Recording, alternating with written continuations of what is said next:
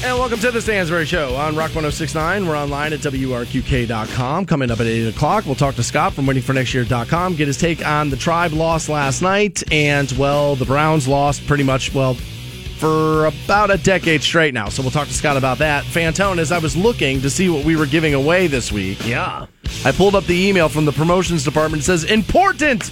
Do not mention this show prior till 7.30 Monday morning. Oh, big reveal. But we do have a pair of Beat the Box Office tickets to see one person. I, I guess I can tell you it's at the Hard Rock. Okay. January we'll be sending you to the Hard Rock, and at 7:30 we'll tell you who and give you those tickets. Also, we'll have a four pack of tickets to Dropkick Addiction.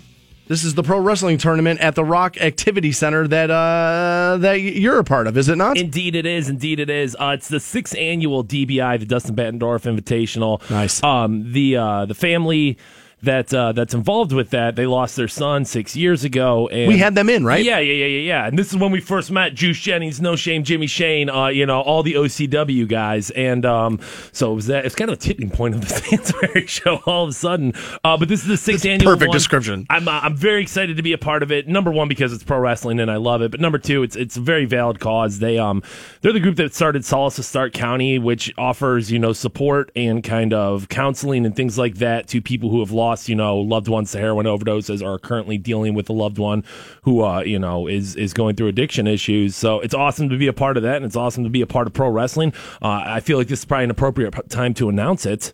I won't just be there. I will be the special guest ring enforcer. I will be out there um, when Juice Jennings takes on Dark Star Matt Taylor. I'm just So- proud that I'm an adult enough not to know what a ring enforcer is, and I'm happy about it. No, I am. I'm very happy about it. I actually do want to talk to you about some uh, some pro wrestling. Okay. Since you were at WWE over the weekend, we'll do that I here in a little while. I I, I, I do I do want a, a little recap of Saturday night. I saw some photos. It looked like you know for WWE fans that was uh, that was a fun time. We'll get into that here in a minute. I uh, dude, I have made everybody I know really angry over the weekend. All right. Well, Stansbury, that's pretty much like a Stansbury fastball. Yeah, no, I mean, I, I mean, I did, and and I, and I did it by being selfish, and I'm perfectly okay with it. Okay. So Saturday, I had loose plans with two different groups of people at different, uh, I mean, very far apart from one another, right? right. And one of which was an Ohio State party around four o'clock or whatever, and it was like a pig roast or whatever with a bunch of people, right? All right. And This is an the- actual pig roast, not like a fat chick, right? no, no, no, no, no, no, no, no. Well, I, maybe a little bit of both. Okay, I mean, right, who knows? call me, who right? knows? A little bit of both there, right? Okay. And then later that night, I was supposed to head up to Cleveland for a birthday celebration for somebody. All right? right. Now I had already went up there for the actual birthday. On the actual birthday, I was up there doing that, but there was going to be like a bar celebration Saturday night, and I was supposed to head up for that. So there's a little birthday week this uh, this woman must have going on. Well, you know, he's got a wife, He's and so okay. you know what I mean. He's got a wife, and so you know how wives do that stuff. Well, yeah, we'll have dinner on his birthday, but then Saturday we'll all go out and like, you know what I mean. It was like one of those things, right? Okay, and I understand that uh, to an extent. Like, I understand the hey, let's get together for your birthday. Can't do it on my birthday. Let's get together on Saturday instead. That's fine. But when it comes to hey, you've already now it's twice. right, right, right, right, right, right. If we've already had two celebrations, you don't need two celebrations for your birthday. You're a grown up. Exactly. a So so so Saturday comes. Okay. Right. Well, first Friday, I'm hanging out with some people who were supposed to be at the pig roast for the Ohio State game, and they all tell me, "Yeah, we're probably not going to be able to make it." All right. So I was started running down the guest list, and I was like, "Man, half the people I know, more than half the people I know, aren't going to be there." Okay. So now it's just oh, the only people I know are the people who are like hosting it. And so once the they're time, running right? around with everybody they know, Right. I'm now I'm just once I've been introduced as the guy from the radio station Right. to six different people. Now I'm just standing off to the side by myself, little solo plate, eating a piece of cake, looking around like, man, I wish somebody I knew was here. Seventh grade dance all over again. All over again. It's very just standing there. Where's the punch bowl, bitch? Like that's what I need, right?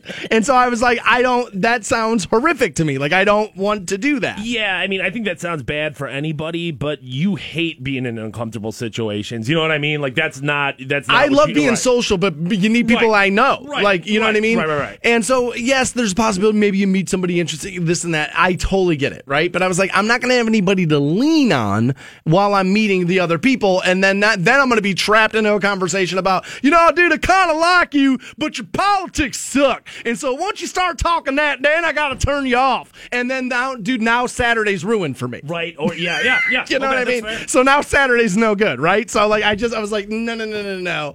Uh, and so like that came and went and I didn't go. Right? Backed out of the pig roast. And so then, I, but uh, the people who are throwing the pig roast, how important are they to you? they're important. okay, so like inner circle, like let's say you get, you know, Yes, Okay. ish, Okay. like close enough. Okay. Like I should have. Like I feel bad about it. I feel guilty. so not just acquaintances, certainly friends, almost you would say close friends. yes. Okay. And definitely family member of a very close friend of somebody I consider very important to me. Uh, okay. this okay. I like honestly like uh, this is where most people would have like manned up, sucked it up, and went. right. And I probably should have, but I'm okay with it. All right. So then Saturday night, uh, like I said, I was supposed to go to Cleveland for a birthday party, and I was like, well, no. and like that's like as far as I went. And here's why: both those situations were going to be these types. What do you mean, dude? Just drink. Like, come on, man. Just do this shot of fireball with us. Come on, man. Like, dude, I want to get drunk with you, man. And like everything was going to be that. And I just didn't want to be hungover yesterday. I just didn't. Okay. Like now, like next weekend, dude, I'm swamped. I got to work the Agora twice. I got an event that I'm doing with Wacom. I got a bunch of stuff. So like this weekend, I had nothing going on. And so you know what I said? To, I was like, no, I don't want to spend Sunday on my time away from work.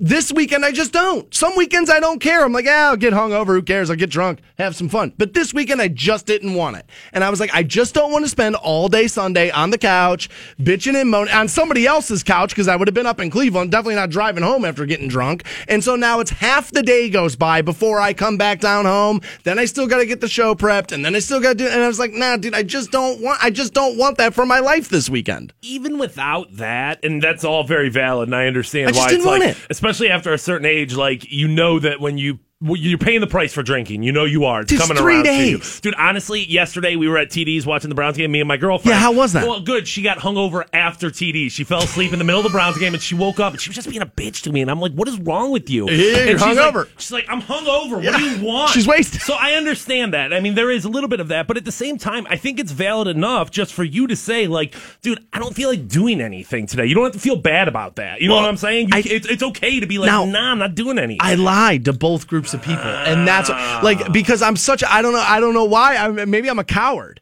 but I told both groups. Well, I got hung up in this other thing, and like. You know what I mean? And really, what was I doing? You know what I did? I sat, dude, I stayed home Saturday night and I wasted those hours by watching All Eyez on Me, the Tupac movie, which was awful. It was horrific bad. Like the whole way through, you're like, well, he looks exactly like him, so like it's it's it's worth it. And then at the end of the movie, they show you the real Tupac. It's like that guy didn't look anything like him.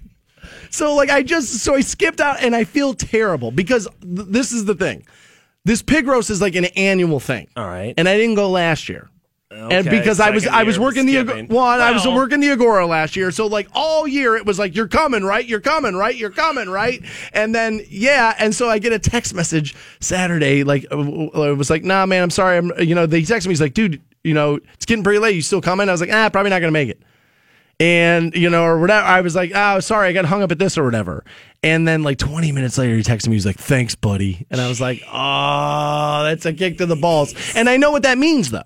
And i i, I hate to say this because i know people are going to think i'm being egotistical but i know what that means that means, oh, dude, I invited like six of my buddies from high school here who listen, and they were gonna think it was kind of cool that you were hanging out. You know what I mean? And Oh, so, yeah. and Oh, so yeah. I know he told people all day, dude, he's gonna, co-, you know, and I mean, and I left him hanging like that, and I feel bad about it until I start thinking about like, dude, that's my Saturday night.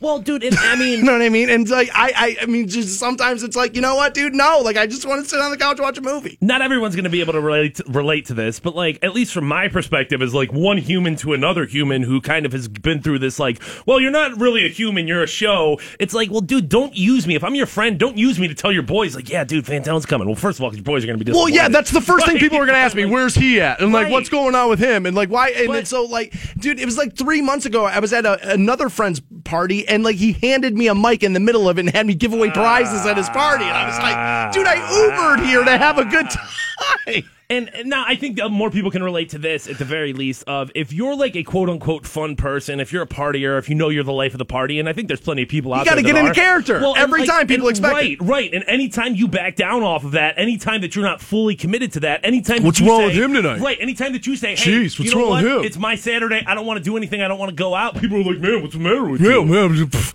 Debbie Downer over there. And there's responsibility that kind of comes with that of being, you know, of, of like the life of the party there. So, I So, feel bad for you. Bud. I just, dude, I my Well, anxiety, dude, my anxiety kicked in to like high gear on Saturday, and I ended up doing nothing. I played Overwatch and watched movies all day. Part of the problem was as soon as you said no to that pig roast, I knew you were out on that next party. There was no doubt because you Yeah. already said no. Once you had said like no, it's okay. Now I got the no Right, train going. Right, now you got it right. That- There nothing. just that son of a just shoving coal in the no tray. I want to get the update from WWE over the weekend at, at the Canton Civic Center. We'll talk to Fanto, find out how that went next on Rock 106. 1069. Welcome back to the Stansbury Show on Rock 1069. Coming up at 8 o'clock, we'll talk to Scott from waitingfornextyear.com. Fantone, I'm very interested to get the recap. Well, let me rephrase. A lot of people who listen to the program are very interested to get your recap of WWE at the Canton Civic Center Saturday night. How'd that go, buddy? How was, uh, dude, you have front row tickets, did you not? I did indeed. Uh, once again, shout out to my buddy Mike Clark from the Canton Charge over Nice. there for making the dream come true. Thanks, Mike. Um, uh, also worth noting, you can get a recap of. Uh, I wonder if Mike's like being fired right now. You gave that tall idiot. It um it also you we can ask Scott about it when we talk to him at eight o'clock because About Scott wrestling? from Scott from waiting for next year came down to the Hall of Fame city to come check out All right. WWE Canton. Well, now I'm a Barstool sports guy now. I, I mean, what the hell is Scott doing at that? dude, Scott's a mark, man. He is. He uh much like me. He's a legitimate media Like a legitimate media personality has a legitimate like adult job where he gets paid handsomely for his for his hard work and like I, I And don't a know, wife and kids. wife and kids and like he, like real life adult responsibilities. Good looking wife, too. and still finds time every single week to watch five hours of uh, WWE programming. I don't know how he does it either. It's amazing. Uh, but he was there, and uh, dude, it was a, it, honestly, it was one hell of a night. I um, I, I would say that these are probably amongst the best seats I've ever had. So that Well, was well. I mean, dude, you sat front row. It can't Well, get that much better, I've right? Had, I've had front rows before, but these were like in a good spot right on the corner right there, so I felt like that was pretty cool. Um, I was pretty impressed, and I guess maybe not surprised, but still pleased by it.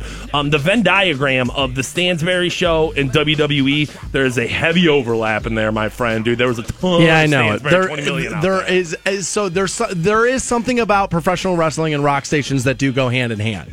That's why, like, dude, there's a lot of guys who have my job who, when they don't like it, they'll like make fun of it, like they'll like and like go hard against it. I won't do that. Much like I'm very cool with the Juggalos too, because they show up to shows, they support shows, and they normally tip bartenders. That's why, I, dude, I'm normally cool with the Juggalos too. Like I, I won't necessarily like down a wrestling fan, but it's not necessarily my form of entertainment. But I've always understood that no, he had the, the those those people are in the twenty million for sure. Well, I think I mean I, I I think if I think if if the program director of Rock 1069 came to us and said like, "Yo, guys, we did the research and there is a, uh, a big NASCAR sect here," dude, I don't watch NASCAR, but if I wouldn't be shocked by that But either. if it was like, "Yo, dude, we want to do the NASCAR minute, it's going to be sponsored to you by some car dealership and blah blah blah blah blah," I'd be like, "Well, well, then let's do the well, NASCAR. Right minute. here comes the NASCAR minute, and Kevin Harvick coming around turn four. Exactly, dude. I mean, What would happen? what you guys like, we're gonna have to be a part of. I there. always say it's not my show; it's yours. We're just the guys who do it for you. NASCAR fans are so pissed right now. Why talking about your WWE homos, man, Fantone?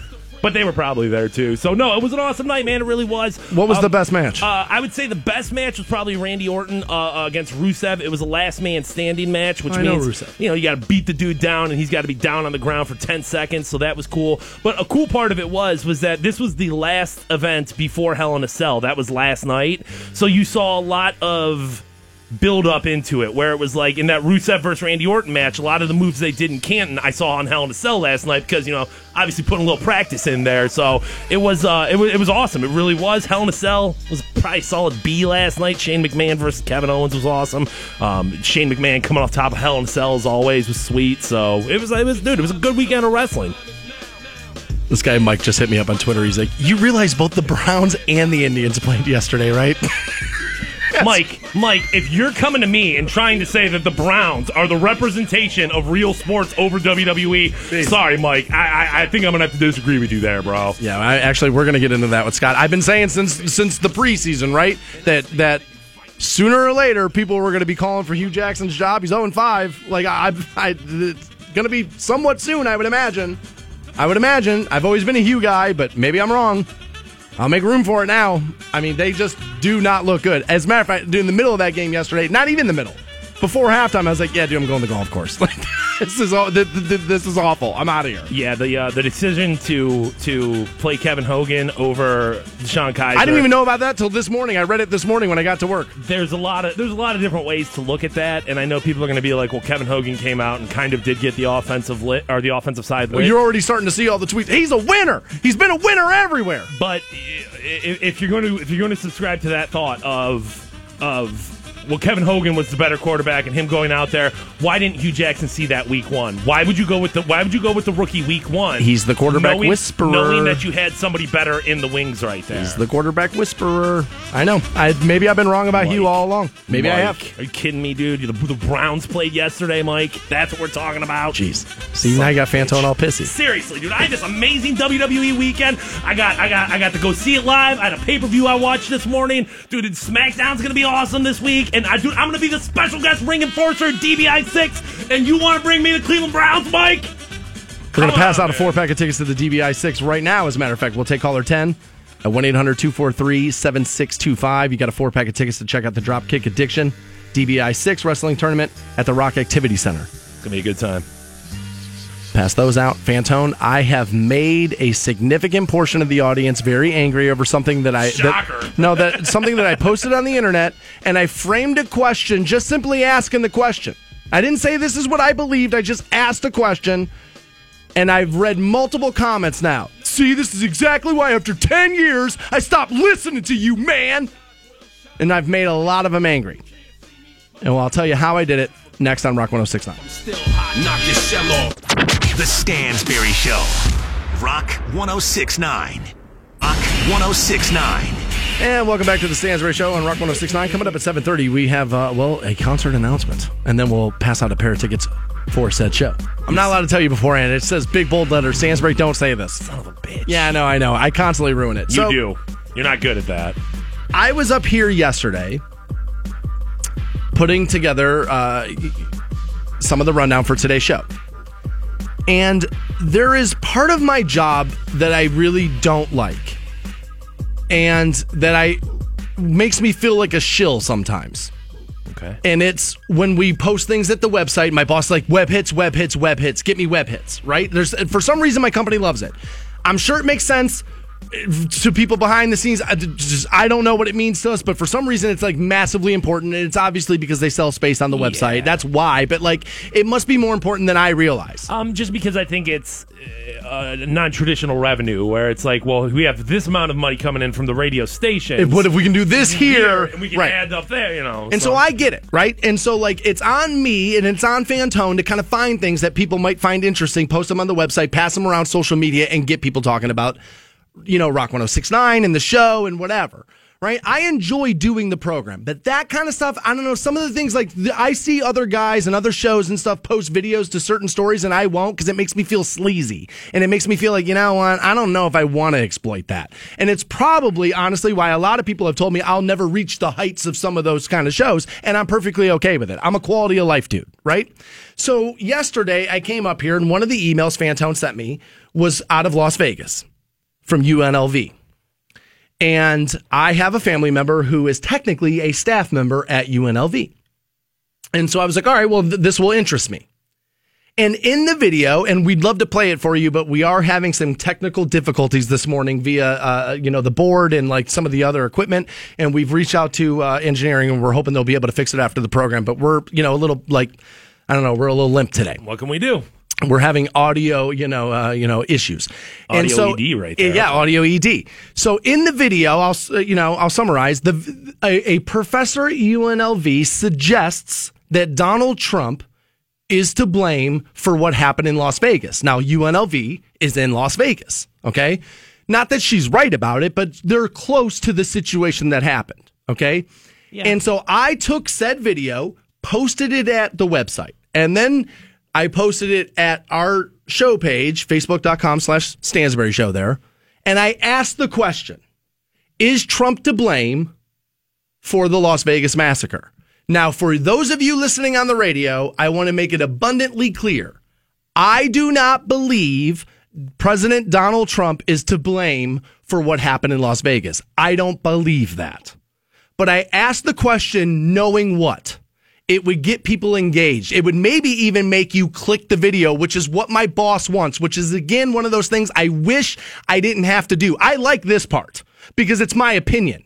But when you write something down and you leave a question mark on it, it used to be back in the day if I said something in here, it was just a good line. Now it's, in, Fantone always says it best. Now it's your entire belief system is what people think.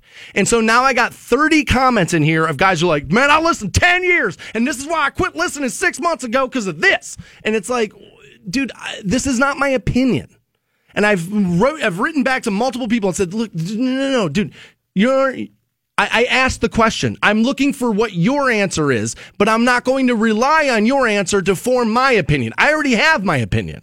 A big part of the reason why people just always sorry to cut you off, but people always say to me, "Man, I just want to be heard." And I'm asking you the question, and now you're pissed that I've given you uh, like a platform to be heard. A, a big part of the reason why that um, you'll see news stations do it. You'll see anybody that's trying to get you to their website that does it. You know, whether it's news, radio stations, or whatever. Clickbait. Well, it's a hook. W- w- they'll ask questions because Facebook wants people to interact, interact, and to comment, and to like stuff, and to be a part of stuff. And so, something if you ask a question and people start commenting on it, it's going to get more visibility. Where a post that has no no comments and maybe one or two likes isn't necessarily going to be seen by as many people. Um, so that's why you see people do that, and that's why it's like should be pointed out as you're making this point. This post was one of our most successful posts in the last two weeks. For sure, it is. I'm not even surprised about that. Like that's that's how it works, and that's part of if you're going to be on Facebook and you're trying to use it as a tool to expand your brand, which we all should be. If you are a business if you're a show if you're anything like that you're going to have to do stuff like that. So i don't think you're at fault at all for asking that question or for putting it out there like that. And it's worth noting that you did state that this is not my opinion. This is well, a question. I will say like i when i posted it i just asked the question. I did not like right. but i'm sick but i've done that and i would like there's been posts where i've said you know prior like where, where you give like a disclaimer in the front of it and it's like you know what? I'm sick of having to hold everybody's hand. Right and and that's the thing is that you shouldn't have to in the comments when somebody says like, "Well, is this what you think?" Well, then no, we can respond back and say, "No, this isn't what I think." But or I'll address still, it in here. Right, it's, it's still to be presented. Pick up the podcast, WRQK.com. Like Get so the web the hits going. Yeah, the boss really likes that. Um, but it, now, I do I think that that's the case at all? Do my answer? No, but you're a logical is, person. Is no, is no. So like, I don't understand why the concept of because how long ago was we were talking about? I don't know, one of those alt right dudes wanting to be on a college campus where it was like, well, college campuses are supposed to be the, the haven of free speech, and you can say whatever you want and big scary ideas, and if you don't like it, then then you learn from it. And now all of a sudden, it's like this this this this right. professor who's wrong is saying this, and now all of a sudden, it's like, no, gotta shut it down, never listen to well, it, not only, it off. Not only that, but they want a safe space for me asking the question. Right. And again, I always right. say, I'll I'll go to my grave saying this. You people always tell me they want to be heard. I, well, I, I, I asked you the question. I gave you the platform. I'm trying to listen to you, and all you want to do is tell, call me libtard or whatever the hell word. Which, by the way, I, I it, it's so funny with me. Fantone will tell you it's so funny with me because half the audience thinks I'm ultra liberal and doesn't like me because of that, and then the other half thinks, well, man, he's kind of conservative and kind of a. It's like, dude, guys, make up your mind on me. Which one am I? I can't be both. Now I know I, I'm more in the middle than most people, but like man, when I read that, I was like, well, and I always say it's like, yeah, you know, you, will empty the cup here or there, and listeners are going to come and go. It's just part of the thing. I stop watching shows too over things and then come back or whatever, and this and that. I know that's how it works. But when guys who are like, dude, I was with you ten years, and now just because of this political climate, you lost me. It's like, well, I, we don't even talk about Trump that much, really. I, no, I think you and I have uh, made a conscious decision and effort to kind of like, go this way, right? Because and probably I'm going to be interested to see when the ratings come out because there is no victory in it. There isn't. Whether you say something that you feel like is like, hey, here's my opinion, one side or the other is going to be like, nope, done with you forever. Don't care what it is. It doesn't line up with what I think. Therefore, done with you forever. Yeah. And like that's the thing. And I I, I don't want to say this this Because it's on both sides. There's certainly the cult of Trump. There is. There's undeniable. You say anything. Just dug in heels, Right. not moving. Doesn't matter what Right. they say. But there's also on the flip side of that the cult of anti-Trump, where it doesn't matter what context you're using, doesn't matter what you're saying. If you say anything remotely positive or or observational about it, it's like, oh, you're a Trump, you're a Trump You're standing idly by as he's doing all this. Right, right. So it's just like at this point, honestly, it's dude. I, mean, I don't want to talk about it. As a matter of fact, on my personal Facebook page, I said on Friday, I want a national anthem, gun control, and Donald Trump free weekend. Meaning, I just want to enjoy myself. And this woman posted a picture of a bunch of like cartoon people with their heads in the sand. And I responded, I said, Lady, do you understand that I'm forced to read more than you are?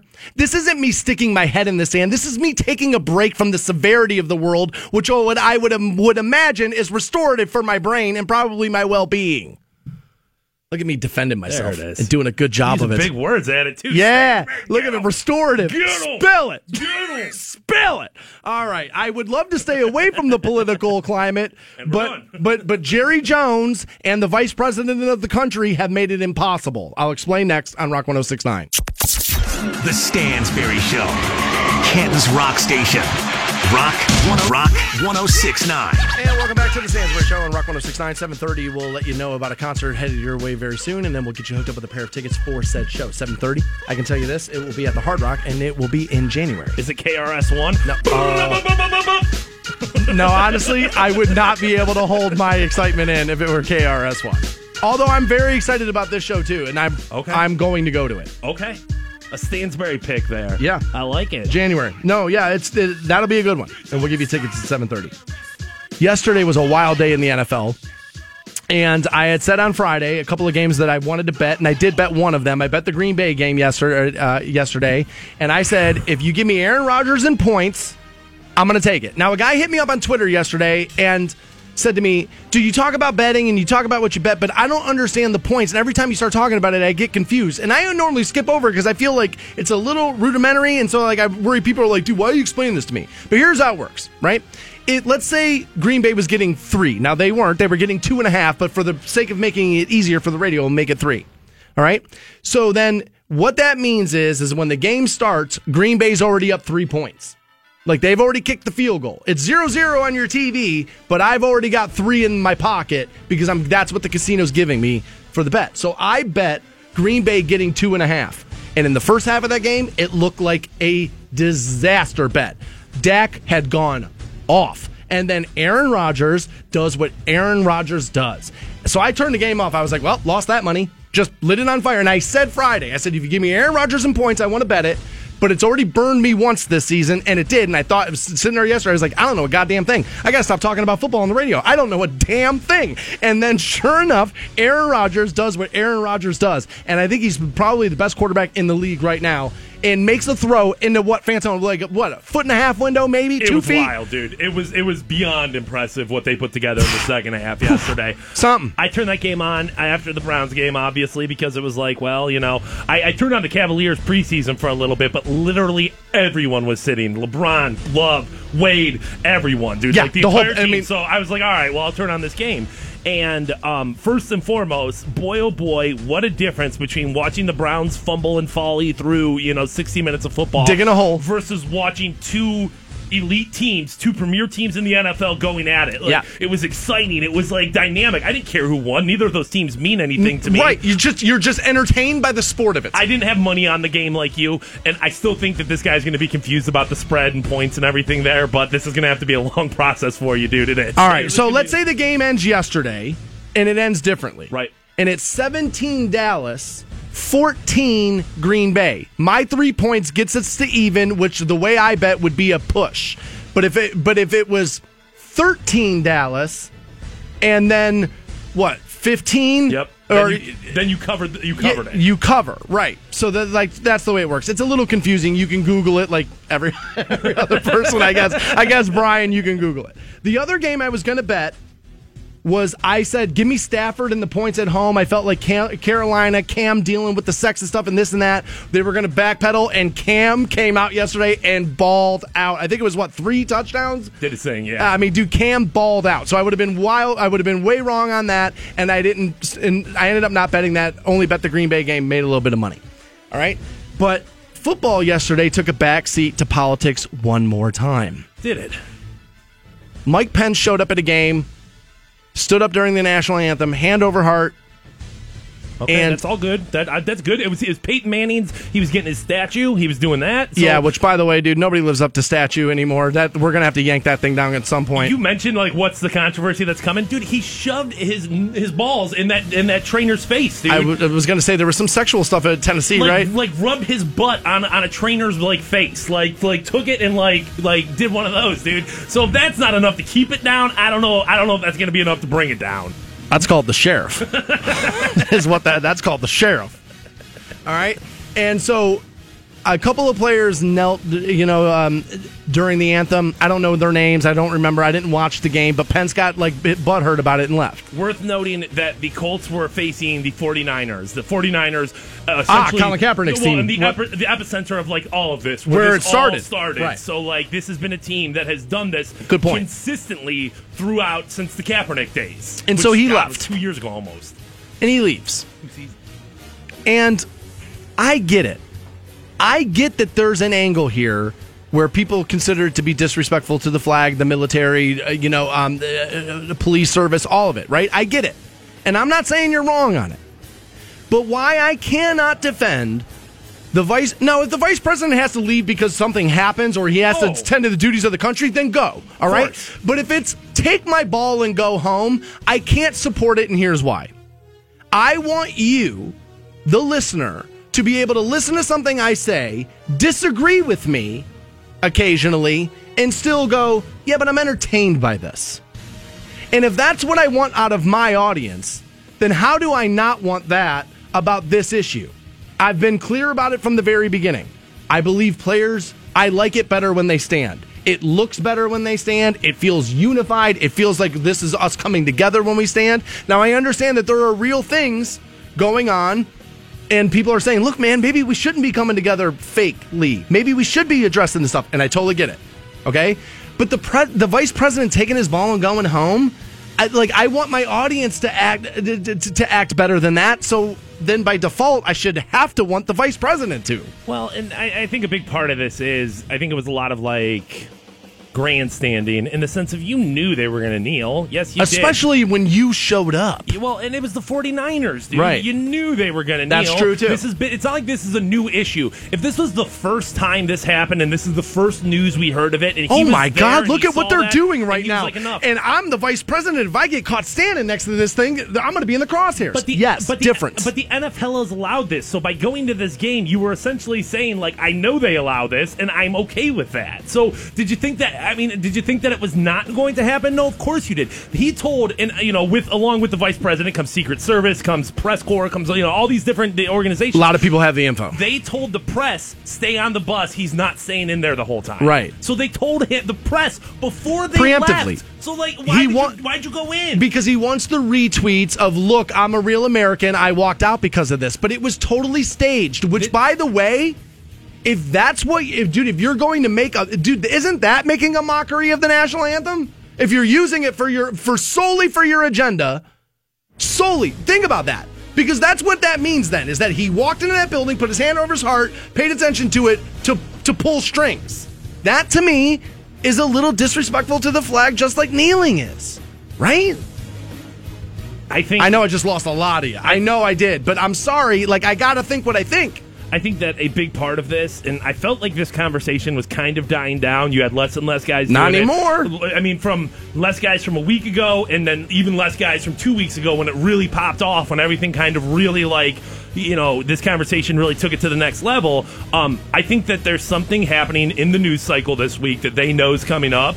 And I think this was a hey man, let's get him pumped up on this on this NFL stuff again, dude. You go to the Colts game Been saying it he for was a out, year. Pe- Vice President Pence was out west. I think it was in, he was in L.A. and they flew him back to Indy, and then they flew him back to Las Vegas. And it's like, if you were just if you took a private jet.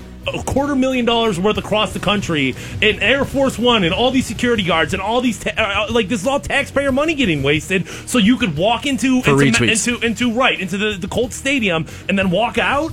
It's all staging. It's all staging. But I'll tell you, dude, if, for a guy who thought this was going to die down, it's not. And now the league's most popular owner, I feel comfortable saying that, Jerry Jones. Mm-hmm. I feel like he's the most popular owner. Fair. Has come out and said if players disrespect the flag, you're not going to play. He says if there's anything that is disrespectful to the flag, then we will not play, Jones said after the Cowboys lost. He says, understand, we will not. If we are disrespecting the flag, then we will not play. Period. I'm sure the NFL Players Association and Union is going to have something very, very different to say about that. What's he going to do? Is he going to come out there and I mean, is he You going remember- to tell them to get off the, the get off the field? You remember, it was a week ago, right? Week and a half ago, where Donald Trump said, A lot of these owners are my friends. I'm going to get what I want. A lot of these owners are my friends. Jerry Jones is not only the most popular owner in the league, he's probably, if not, Probably the second most powerful behind Robert Kraft, I would think. Those two guys together, which by the way, Kraft totally in the Trump camp too.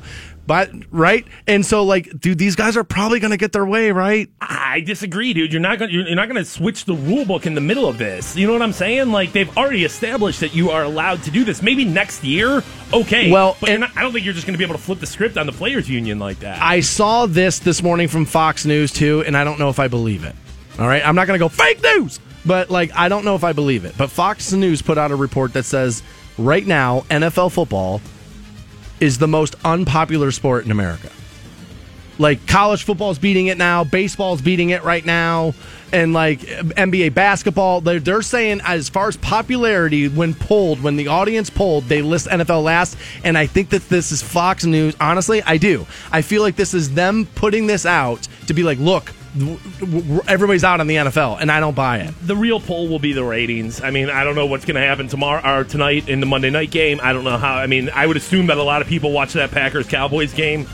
I know I watched the end of it. I know I made money off of Aaron Rodgers. But That's it- what I know. it- we'll see in the ratings. I mean, I, it's going to be very interesting to see. I, I know they've dipped a couple of weeks now and here and there, and I don't know if it's you know protest related or people like I'm not watching it anymore. But I can tell you, Friday night I was having dinner with some people, and the and the issue got brought up. And a guy said to me, he's like, "Look, man, he's like, I know you're on the radio, and I know what your opinion is." He's like, "I'm not going to not watch football because of this." He's like, "But there is part of me when I'm watching it that I wish I could." He's like, there is part of me when I'm watching this game that wishes that I had it in me to stay away from this game I love because of what's going on. He's like, because I do. He's like, I feel like kneeling during the anthem is disrespectful. And I was like, okay. I was like, at least you're honest about the fact that you can't stay away from the game. Because then I can meet you halfway there. Your opinion on what they should do, this, this and that, is yours and totally valid. But at least you're not like, I'm never watching, and then secretly like watching every single thing that happens. So I can respect that. There's another anthem issue, actually, this time with the NBA. We'll get into that around 9 o'clock this morning on Rock 1069. You're not going to miss that. But we're going to give you some beat the box office tickets to a show I can't announce until next on Rock 1069. The Stansbury Show. All right, I like it. I like it. I love Rock 1069. 69. Welcome back to the Stansbury Show, Rock 1069. Minutes away now from a uh, major concert announcement and getting you hooked up with a pair of tickets for said show. major concert announcement. Yeah. You uh, you do like the, uh, this artist, so now that I know I- who it is, you uh, you are a fan of this. I am indeed, absolutely. Tickets do uh, do not go on sale until the 13th of October. We'll uh, beat the box office for you for the show at the Hard Rock, January 12th, 2018. Let no, I'm not telling the, you. Beat the box office. It's, it's only 726. The email Ah. clearly states 730. 7:30 major 7:30. concert announcement. Roadblock announcements. So I'm, I'm not saying it early. Are we kicking you off, bringing Nikki Sixx in to let everyone know? God, I No? hope so. I hope so. No, we would, but our audio won't work. We're having some troubles with the studio today. I would like to point out how calm I've been about it all morning, by the What way. are do? Hour and a half into the program, dude. No anger. What are you do? No resentment towards the company. None of it. None of it. A new leaf. I new, appreciate it. It gives new- us, gives us new an, leaf. Gives us an opportunity to grow. Hey, try to do this without working equipment, guys. Can you? Seems like we can. best radio show ever. I think it's pretty safe to say that most rock stars have probably done more drugs than, you know, most average citizens, right? Okay. Yeah, I, I would say so. So local rocker made good Marilyn Manson is one of these people. He's done a lot of drugs. Is what Oh, yeah. saying. Okay. Well, he, dude, he doesn't like the drugs, but the drugs, they like him. You know what I mean? Ah, I do Th- know that one. That's a been good- that's a good one. That's been his problem. Is that you know he doesn't like drugs, but they like him. But he says you know even he there are things he won't do. Like bath salts, he says bath salts would be at the top of my list of drugs to avoid. Manson told Rolling Stone. Now forty eighty is jeez. Told Rolling Stone, I don't want my flesh to fall off. And I'll be honest with you, I've never done bath salts, but I've never heard anything good happening after taking bath salts. You know what I mean? Like it, like it does. It wasn't that the drug that had people chewing on other people's faces. Cannibal drug, yeah. I mean, I don't get that. I think it's fair to say I know people that use drugs on a recreational basis, and I've never had somebody be like, dude, you know what you should try? You know what I think you would like? Kick the tires on this. It's right, dude. Give this one a shot. Yeah. Run around a little bit. See, I like the bath salts. Um, no, and that's definitely one of those things. I'm glad that I'm not young now. Oh God. And I mean, don't get me wrong. It's not like drugs didn't exist, you know, 15 years ago for me. Um, but like, I just feel like in my experimental days, I think that would have been like, yeah, sure, I don't care. F it, it's drugs. I'll do them. I mean, it's on the mirror already. Right, right. What am I going to say no I to mean, drugs? What, dude, my friends are gonna call me a pussy. Well, and then at least at this point, being old as I am, I can be like, no, dude, I'm not adding new things into the repertoire. I won't even drink tequila anymore, dude. I'm I'm not snorting bath salts. Like I'm just like that's never seemed like a good idea to me, right? But here's why I find it interesting, is because Manson's he's given us a couple of of examples of things he has done. Okay. And I was like, well, if you're gonna do that, then bath salts is where you draw the line, because I didn't even know you could do this, and I'm not even sure I believe it. This might be all about selling records. Okay. He says, I've smoked human bones and taken acid. Now, everybody's, well, not everybody, but everybody, dude. Don't start all right. making assumptions about people. the whole damn world's done acid. But enough people have done acid where I don't think that one's like crazy. Well, no. You shouldn't do it. It's not good for you. no. But I've smoked human bones, Marilyn Manson says. I didn't even know you could do that. Is that like is that like a, a sex thing? Is he talking about like performing on a, on a on a male? Is he? I don't know. Smoking human bones? That's what I would think, right? Oh my God. No, because they're talking about drugs. Well, I mean, dude, eh, what you what you never asked the D for you ever asked the D for weed before? You know Dude, what I'm saying? I want Fantone to clarify right now he's talking about Marilyn Manson, not me. The answer is no, by the way.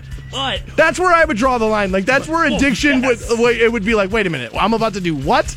Rehab. Like, that's officially my. Dude, oral sex on another dude is officially my bottom. Maxwell, get me out of this mess. Exactly. How do I do this, bro? I don't. That's what you think it is? Um, I- I don't know. I, I, I, what, what, what, what would you do with a human bone? Like, okay, you take like somebody's femur.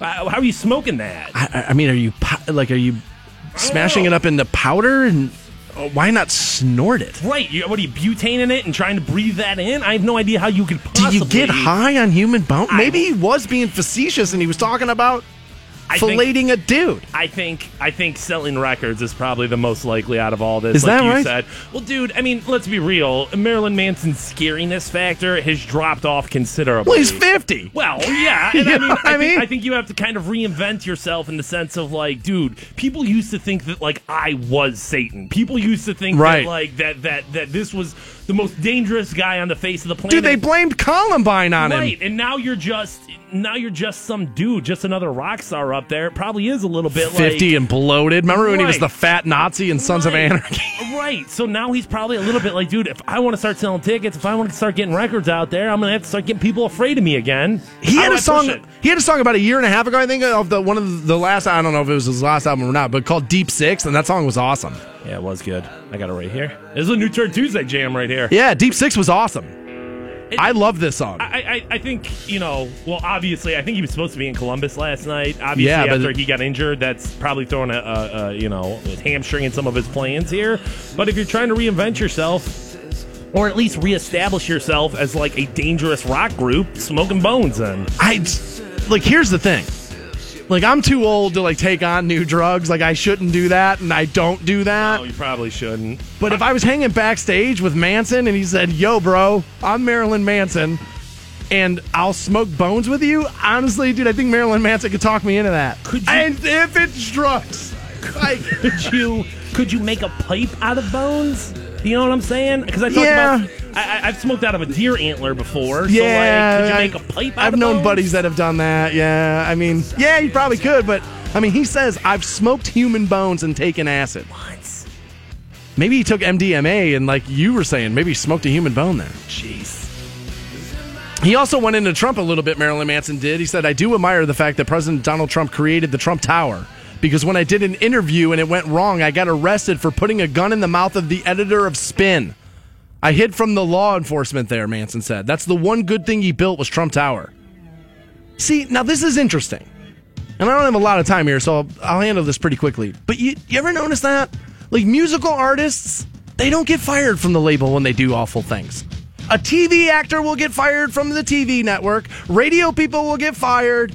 Like you'll take the thing out, but when you sell records, if you're nuts, it sells records. Music is a little different. The TV show, it's because you have that show, you have that station. To Yeah, but there's corporate about. shareholders of Geffen. Yeah, but I think people are.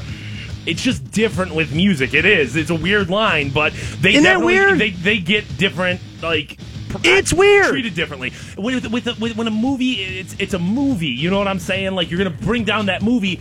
I- You have full, Mar- Marilyn Manson has essentially full responsibility of Marilyn Manson sales. Where like if Tom Cruise goes nuts during a movie, you've got other people on the line there. I mean, I guess. I mean, there's producers and stuff that get points off the record and things like that. And I'm getting a little too intricate with it, but like, yeah, I take your point. But I just think it's weird because it's it's where society draws that line that I always just find that to be very interesting. Coming up, January the 12th, 2018. Tickets do not go on sale until October the 13th. It is Vince Neil What? at the Hard Rock Rocksino. Absolutely. Vince Neil, absolutely. We're going to pass it. those tickets out right now. We'll take caller 10 at 1 800 243 7625 on Vince Neil tickets. And then next, Fantone, the best way to break up with your girlfriend. We'll give you that next on Rock 1069.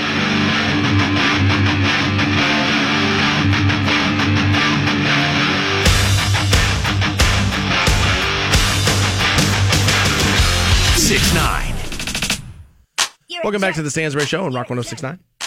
I uh, I apologize, but we are having some technical difficulties, which is going to make it impossible for us to speak with Scott from waitingfornextyear.com this morning at 8. We normally do that every Monday at 8, and uh, we're having some issues with our studio. Going to be unable to do that this morning.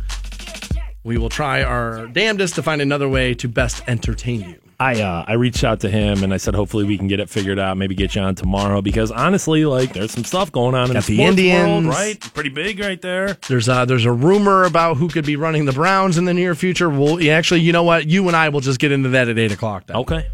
So we'll still give you your your Browns are miserable fix Monday at eight. Just Okay. with just without the helping hand, the heavy lifting of Scott from waitingfornextyear.com. So I just read this this morning and it's basically the best way to break up with somebody they claim. And you're in your relationship about three years now, but before that, when's like the last time you broke up with somebody? Mm, five years ago, maybe a little bit longer than that, six years ago. So I don't know. I um I mean, well, You say me break up with Yeah. them? Actually, me breaking up with them probably a little bit longer than that, eight to ten years ago. At that point, all right, so somebody broke up with you about five, six years ago, and then so like eight years ago, you broke up with somebody. correct. Um, all right, when somebody broke up with you six years ago, did you know it was coming? Um, now is this breaking up out of serious relationship or is this breaking off something? Uh, They didn't clarify, okay, okay. which which is a little tough these Right. days, especially with how people date. Um, no, I don't necess- I did not necessarily see that coming. That was a I I, I came home to like a dear John letter. I Really? was like, I'm leaving. See, they say, they claim, I don't know if this is true, but they claim that most people who are being fired and most people who are about to be broken up with already know. Like they can they can sense it inside and they're not necessarily surprised by it. I will say in other relationships, yes, I've known that it was coming, or even they knew that I was going to break up with them. You could just feel it, even firings. But no, There's something last- in the air. Yeah, you can- And normally, yeah. if you're being fired, you know that you've been a lackluster employee. on a subconscious level. You might not necessarily have like processed that thought and like been like, okay, But in the back of your mind, you're like, eh, I guess I'm not shocked by that one. right, right, right, right, right, right. yeah, it's the way that works. Now, I um, I much like you is was about two and a half years ago. Basically, came home to a dear John letter. We had been fighting a lot, and it was my apartment here in Canton, Ohio, and I have a I have a like a like a like a fence around the parking lot, and you need like a garage clicker to get in it. Okay. And I walked in the back door of my house, and sure enough, on the table right there was the garage door clicker and my house key. And I just knew. I was like, oh, oh, well, she's gone. And that one kind of hurt, right? That one didn't feel real good. And so I read this article about the best way to break up with somebody. And they say no buildup. Don't give them any buildup. Don't run them through the like the circus of it.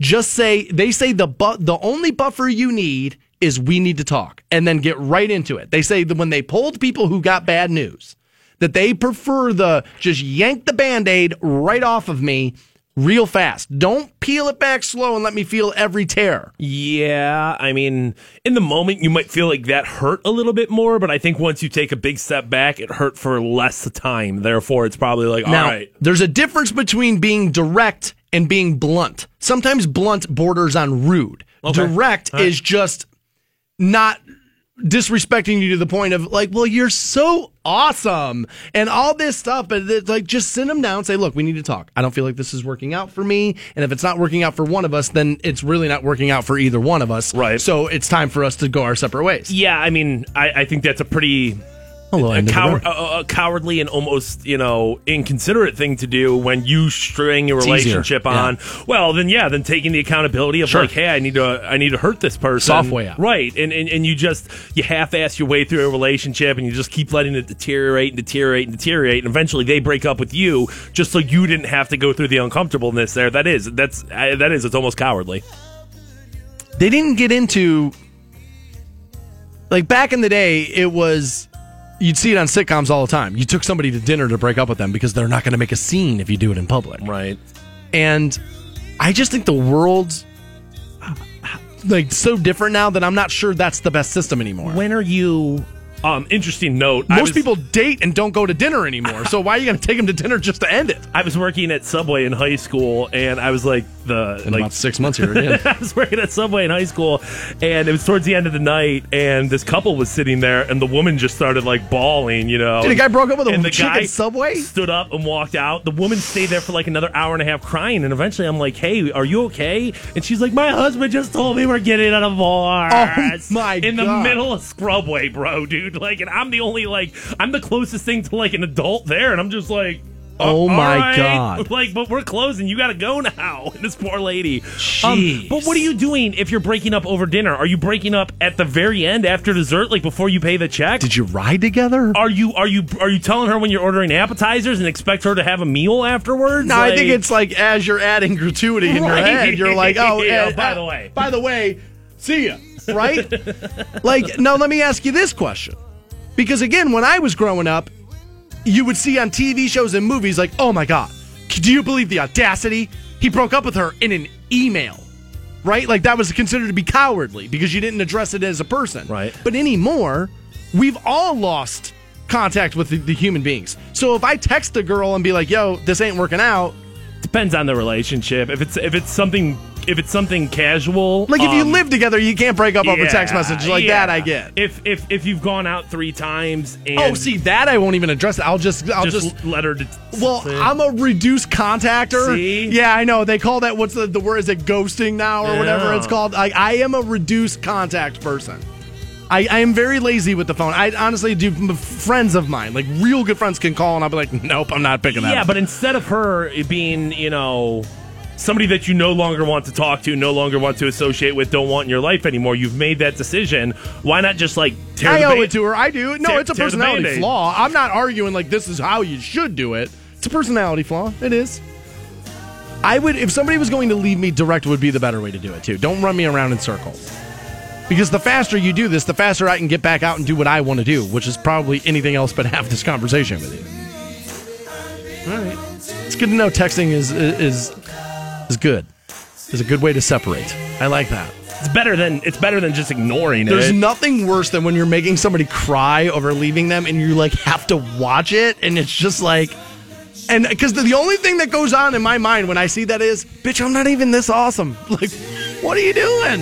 Like, I'm a terrible person. Why are you sad about losing me? You were going to do so much better in like six months. Now, once you knock that cake fat off after, you know, a couple of trips to the buffet after being sad after me, you're going to be fine. There's a rumor about who could be running the Browns next, and I think Browns Nation is going to love it. I've got my issues. We'll explain it all next on Rock 1069. The Stansbury Show We may not be a global epidemic yet. on iHeartRadio. This is a dream come And welcome back to the Stansbury Show, Rock 1069. Normally, Mondays at 8, we talk to Scott from waitingfornextyear.com, but we are having some studio issues that are rendering that impossible this morning, and I apologize for that. It's one of the most popular features on the program, and I wish we could bring it to you, but unfortunately, we are unable. I can tell you this the Indians lost last night, and uh, that series is now 2 to 1 Indians over Yankees. Uh, the Browns lost again, and I would just like to go back to the to the preseason when I told everybody, you gotta slow down.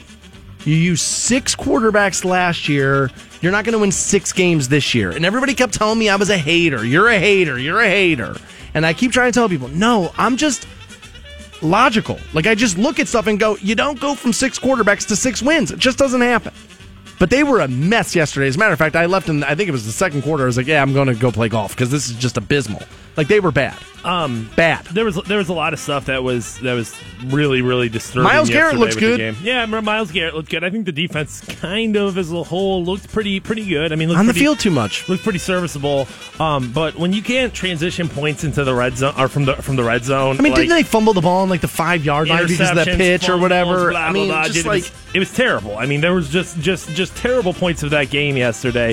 Um, DeShone Kizer, he uh, he looks like he's regressed every step along the way. Yes, he of. does. And I think that's I don't want to say to be expected, but at least it's not surprising that. You know, you go out there, and sometimes the moment is almost too big for you, and therefore you're just like, dude, screw it. I'm going to go out there and, you know, you fire the pigskin around. And I think it's kind of caught up to him in the sense of, like, damn, dude, I'm not as good as these guys. I'm not as fast as these guys. His confidence has to be in the absolute gutter, like absolute gutter. I mean, they took him out in the second half. They took him out and put Kevin Hogan in. yeah, I already hear people starting to say Kevin Hogan won everywhere he's been. Uh, just, I mean, He's a winner. And you know how many times I've been told a guy's a winner? Oh, dude, that was the Colt McCoy story. Like, Right. oh, he's a winner. He's a winner. He's a winner. You know. Yeah, but he's also four foot ten in the professional football league. Like, good luck. Now, listen, I do like the idea of taking guys from winning cultures and being able to bring them in. But if you think that that is going to be like, well, that's going to be enough to get us over the hump here, is Kevin Hogan, you- you're absolutely ridiculous. And one of the things I really do think yesterday that you saw, number one, was terrible play calling by Hue Jackson. Number two um, was eh, this this reputation of like, well, he's the quarterback whisperer. He makes everyone better. Well, he made Andy Dalton better. He made Josh McCown better. But unfortunately, neither Andy of those- Dalton looked pretty good neither- yesterday. Neither of those dudes are on the Cleveland Browns. Um, so so I I- just feel like this this this this like putting them on this like oh my gosh the quarterback It's over. whisperer. It's How over. it not. It's it's it has to be over. If if if if, I said even before Andy Dalton, where's the quarterback before Andy Dalton that he did? If Kevin Hogan was the guy who gave you the best shot to win a game, and honestly, after seeing the second yard or the second half stats, it does seem like Kevin Hogan would have given you a better shot. Well, how did you not know that on week one? How did you not know that game one? How did you not know that the best chance to win, if you're such Was a it his quarterback decision? guru, I, I dude, here's the thing. I'm starting to question whether or not Hue is in charge of this team. I think he's one of these guys that is head coach in title only. And behind closed doors, the pieces are being moved around the board by, well, Sashi Brown and the baseball guy. I really do. I don't think Hue's actually in charge of anything. I think he's more told what to do, and he's trying to make lemonade. I, I really, and maybe I'm saying that because I want to protect the, the my opinion, which has been he's a decent coach. Maybe that's it. Maybe I don't want to give up on that narrative because I've said it so many times. I'll make room for that. But it just feels to me like the Browns would be that organization. We're going to hire a head coach, and then we're not going to let him do anything. I was listening to the press conference yesterday, and uh, for, I was going to say, first and foremost, you know, we have to talk about the Browns, and we'll probably do so for the next couple of minutes. But like, I feel awful, and I mean legit awful for dudes who have to do like the fifth quarter coverage. Man, it's the fifth quarter coverage, and there's Bob Golic out there, and Haven't Josh it- Kranz, and, and Jim Donovan. Isn't it like And- five games in four years or how, something they've how, won? how do those guys do it? I, I mean, I just don't understand because at this point, at least if it's week 14 and the, and they've already s the bed and they're out of the playoffs, at least you can be like, well, hey, we're There- looking down. there's the finish line year. right there. Right, but dude, we are in week five right now, and these guys have to be ready to jump off the 480 bridge. And if if that were my radio responsibility, man, I don't know. Like this might be like, dude, you know what? I'm sorry, I can't be on 92.3, the big one or whatever the hell it's called. I can't do this. Let me tell you why this is a huge problem right now. Let me tell you, this is a huge problem right now, and I'll tell you why. Emphasis on you. Everybody keeps talking about this next draft because it's quarterback heavy, right? You got Josh Rosen out of UCLA, you got Sam Darnold out of USC, and there's the kid I forget his name. I'm sorry. Is it is it Iowa State? So, somewhere there's like another kid that's supposed to be great. Okay. I know the logo's like I don't know, horse with a cowboy on it or something. I forget Okay. the college, but excuse me, but he's supposed to be really good too, right? So you're not getting Sam Darnold out of USC. I'm just going to tell you right now, you're not getting Sam Darnold, and I'll tell you why. Why? So Colin Cowherd is a radio host I kind of like, right? And so I listen to him occasionally. I don't listen to a lot of radio, but I kind of like him, so I'll listen, right? And he openly admits that he's got a relationship with Sam Darnold's family. Openly admits it. And then three minutes later, we'll say, if you're Sam Darnold and you're staring down Cleveland, don't you come back for another year at USC? Basically telling you that Sam Darnold's family trusts what he has to say in professional football. And Sam kind of is a football kid. He kind of wants to play college football. He's going to look at Cleveland with the number one pick and go, bro, I'm at USC. I'm going to stay at USC. Every quarterback who plays more in college ends up playing better in the pros. It's been proven time and time again. The more throws you make in college, the better professional career you have. So he's going to steer Sam Darnold away from Cleveland. So give up on Sam Darnold. Never going to happen, right? Good, good news about that is is that if he does stay at USC for another year, the Browns will once again be bottom of the bottom of the league, and I'm sure they'll be near, near the top of the following draft there. So he's going to steer him away from there. Never going to happen. So then that leaves you with what? Josh Rosen out of UCLA. And I get that he's good. He's probably got the most. They say he, they say he's got the most refined NFL release out of every college quarterback in the country. Well, uh, DeShone Kizer has a terrible release, so that's that's a good good note there. But when they asked Josh Rosen a year ago why he plays football, you know what his answer was? Because I know how to do it. It wasn't about his passion for the game. He has other interests. They say he's not like a work to death kind of kid. Sam Darnold's the kid who's like, I'm all in on football. Where Josh Rosen's just kind of like, well, dude, it's UCLA. I can throw the ball pretty good. It's kind of fun. I'm interested in some other things. I think, jo- now, I don't know this.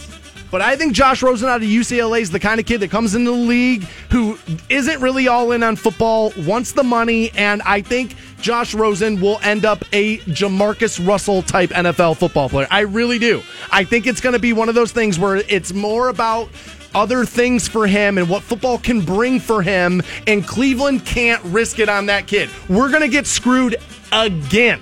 I don't care if they clone Joe Montana and bring him back at age 22, and they're like, "All right, well, the Browns are taking Joe Montana. We get a whole new, we get a whole new uh, career of Joe Montana. The Browns are still going to f it up, dude. There's no question in my mind. how over. many, how how many names have to be added to that jersey? I mean, uh, from when it starts at Tim Couch, and right now it's ending at DeShone Kizer, and there's 58 names in between in in the last 17 years. How many times do we have to see this movie before I'm like, I'm not scared of Well, this Well, one anymore? more because they're talking now. Peyton Manning is reportedly considering a return to the NFL. This is from Jay Glazer, who I do trust. Wait. Glazer noted in his report that the Cleveland Browns, Tennessee Titans, and Los Angeles Rams are potential destinations for Peyton Manning. I don't know if this As a return? yeah he's gonna he wants to be a GM. Oh, okay. And he doesn't want to be No a no no no no no no yeah he's looking to be a general manager. Okay. Okay. And your boy Haslam's got ties to Tennessee. As a matter of fact, my boy Dustin pointed this out to me, and I can't unsee it. Our scoreboard at FirstEnergy Stadium is in the shape of Tennessee. So maybe he gets Peyton Manning, but I just because the guy was a great quarterback doesn't mean he's going to be. Now he's a smart guy, and I, I he could probably evaluate offensive talent. But what do you? I'm not sure that he's going to make a great GM. That doesn't always work. It's normally bad players turn into great coaches.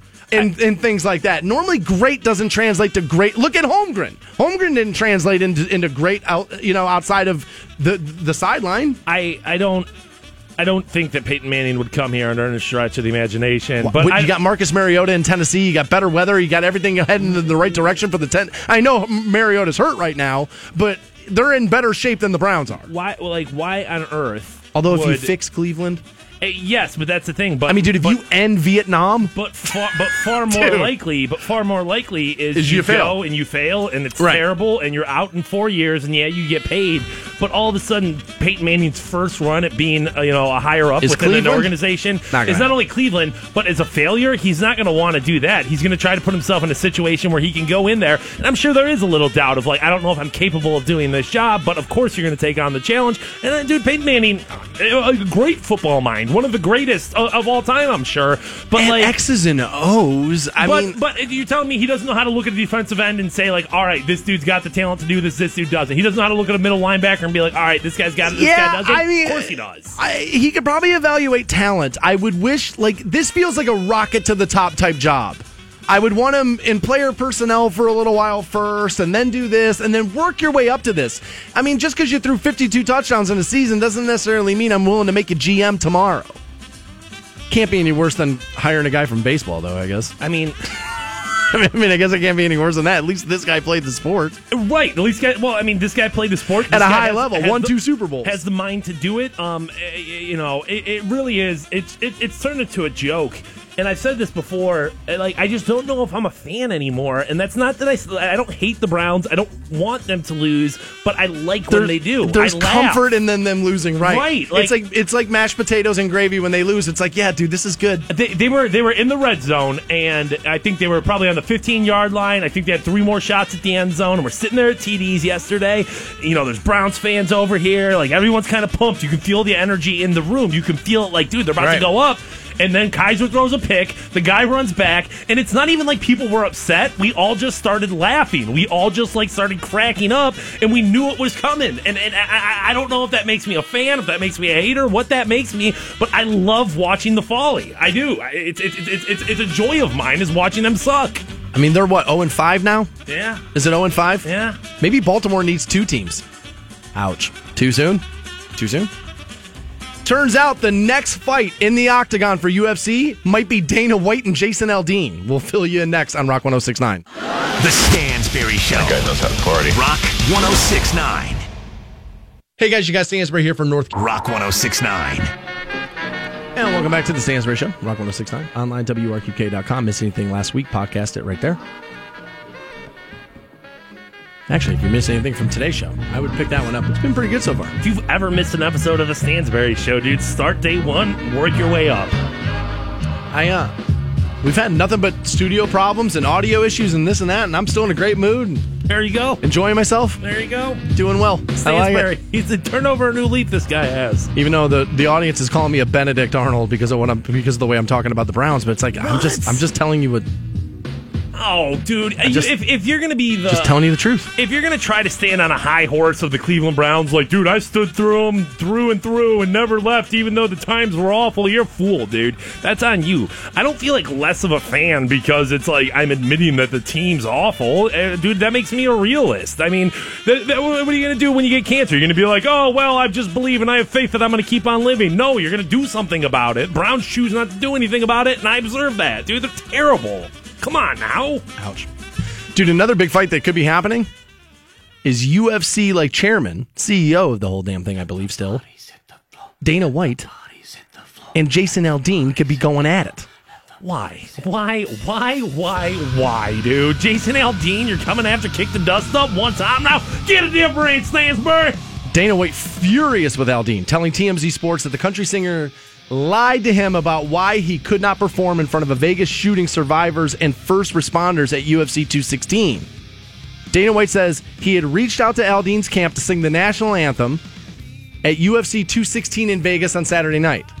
An event, Fantone, in which 15 survivors and also, you know, hundreds of first responders were going to be in the crowd. Dana White is a Las Vegas resident, so, you know, he, he's got love for that city. He was trying to do the right thing here, right? Okay, yes. I mean, Vegas obviously a big part of the fight game. I mean, Oh, yeah. So I can understand why UFC. I mean, don't get me wrong. I think all organizations kind of have a little bit of you know, hey, we should do something for for what happened here. But I understand why UFC really felt like they needed to. uh, Wrap their arms champion, around it. Yeah, champion Yeah. the cause there. It makes sense. Totally get it. They've all made uh, all, most of their money right there. Right, Right? right.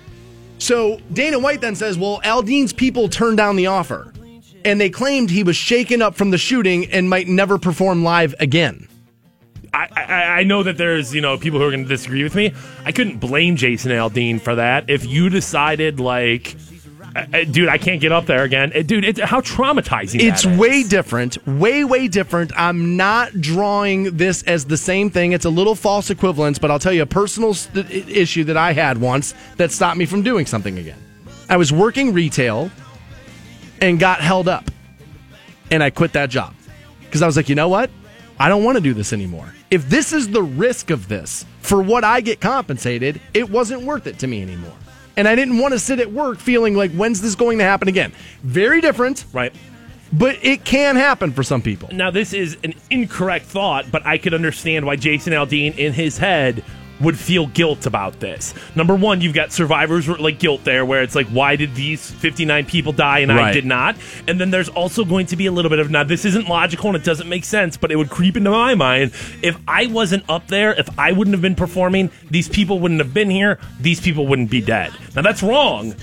Because somehow it's- or but you're human. right? Right. You have that thought, and you're like, dude, I, I, you know, Yeah, no, you're human. That's going to be part of the thought process. So Dana White says, look, I stressed heavily to Jason Aldean in this camp that these people that it was survivors and it was first responders and that obviously dude a lot of people in that crowd were going to be huge Jason Aldean fans and it would Right. feel like it would be important to them to to see Jason Aldean. Um, now I can I, I can definitely understand why that first Jason Aldean concert will feel like a bit of a victory song. It will feel like you know like he's back, and I mean I don't care about Jason Aldean one way or the other, but like I can understand why you know that would mean something to those first responders, why it would mean something to those fans, why it would mean something to that city. Is like all right, Aldean's back out there, life goes on. You know what I'm saying? Like you're not going to stop us from from being who we want to be. Well, especially that audience. I get that. I get that. right?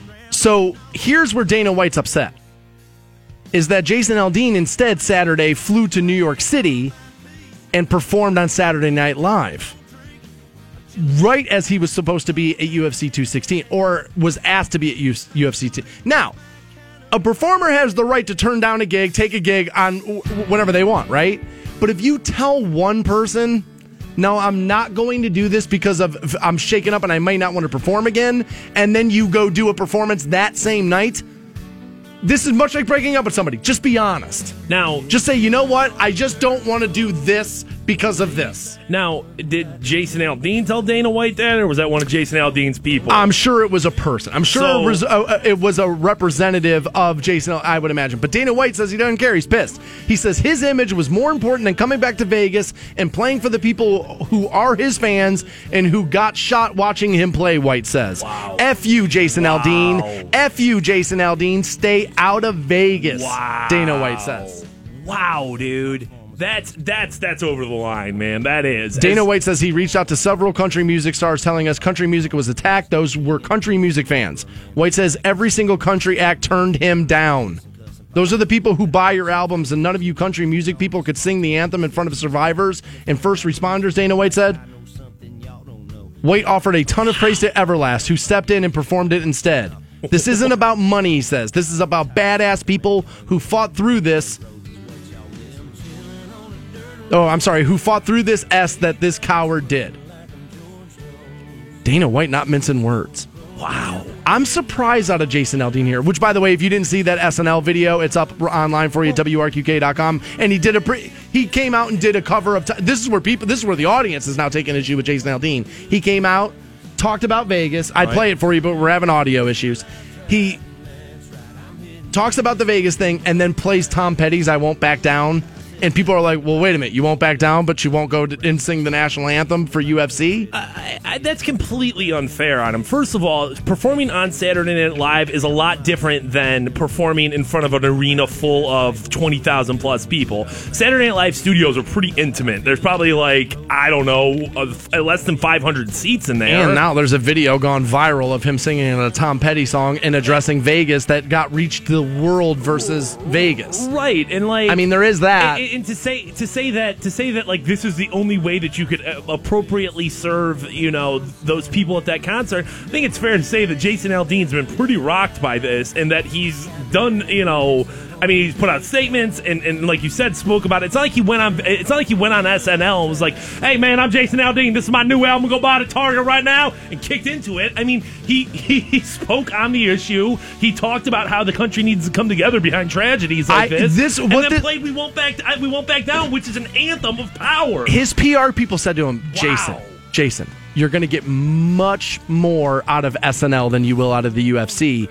And there might have been part of Jason Aldean who was right now that was like, you know what, dude, I don't want to sing the national anthem right now because it's so controversial. Like the guy, the person who sings it at the Baltimore Ravens game quit because how controversial it is. and and to say that like oh, well, you're using SNL to exploit this or to to further your own brand. Well, that's Wouldn't you- SNL. but, but wouldn't you be doing that too if you were if you went out and sang the national anthem at, at, at UFC? You're getting your face in front of millions of people, and and you're trying to throw like. Is it me or is it crazy? Like, fine, Jason Aldean went and did SNL Saturday night, but Eric Church did. I'm just throwing names out there. I don't know who Dana White talked to, but Eric Church didn't. Jake Owen didn't. Brantley Gilbert didn't. So, like, I can't believe you couldn't get a country music star to show up in Vegas and sing the national anthem. Right, and I mean, let's be real. It's not like you're asking, you know, it's not like you're asking Drake to come out there doing Kanye Right. West. I mean, this is country music where it is the least controversial thing in the world, where these people want you to be out Stars there. and bars. That's what they love. I mean, exactly. I can't believe he couldn't find a country artist to do this Saturday night. I mean, that's a, I mean, dude, UFC's a pretty big stage for an artist. Give it to an up and comer. Right, right. Give it to a Frankie Ballard or one of those guys that's almost a star.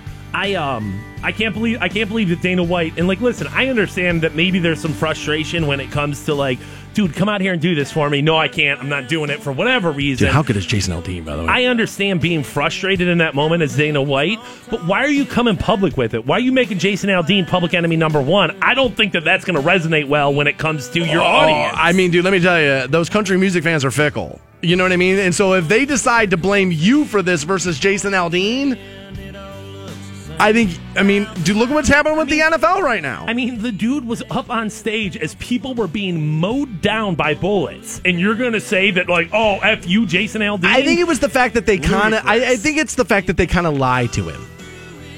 You know what I mean? That they just kind of lied to him and said, "Hey, look, this is about being shaken up."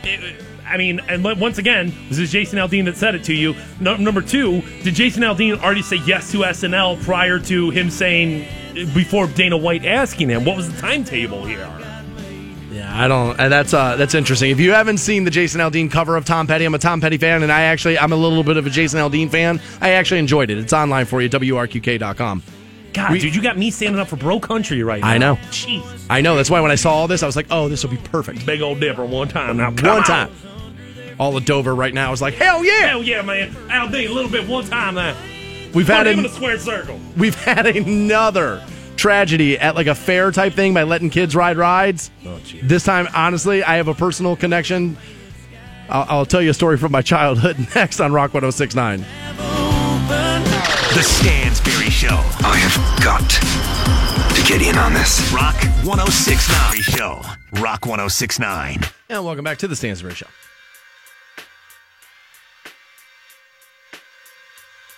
If you missed the information, Vince Neil will be playing the Hard Rock in January. Tickets don't go on sale till the 13th. All week, we will have uh, beat the box office tickets for you. Send you to see Vince Neil up at the Hard Rock Casino there. Very exciting times for you, Stansbury. Oh, yeah, I I'm love sure that. you'll be there. You know what? I'm going. I'm actually. There's another show, and my buddy Rodney and I already acquired tickets. November the third, Friday night, Hard Rock Rocksino, Lindsey Buckingham, and Christine McVie Wow. together. Now, if you don't know, that's like half a Fleetwood Mac. Yeah, that's a hell of a get for the for the Hard Rock. there. Absolutely. And I saw Fleetwood Mac at the Q in 2007, but Christine McVie wasn't there. Now, for a lot of people who like that band, Stevie Nicks is like the get. But I was always a little partial, which is crazy because I love Stevie's solo stuff, but I was always a little bit more partial to Christine McVie stuff from Fleetwood Mac. I'm a huge Fleetwood Mac fan. Love that I mean, we like. It, I know it's their tagline, but it is a Vegas Experience Ohio address. Damn that's, right. That's a that's a big show, man. That's a big show to be going watching up in Northfield. You throw Vince Neil in there, that's good stuff right there. Absolutely. Hard Rock Rocksino, good partners of the program. I like Yep. them. Yeah, we like them a lot. Best buffet in Northeast Ohio. Don't question that. Ah, yeah, that would have to be that would have to be true. I got those slot machines. I got Kosar's in there, baby. It's all good.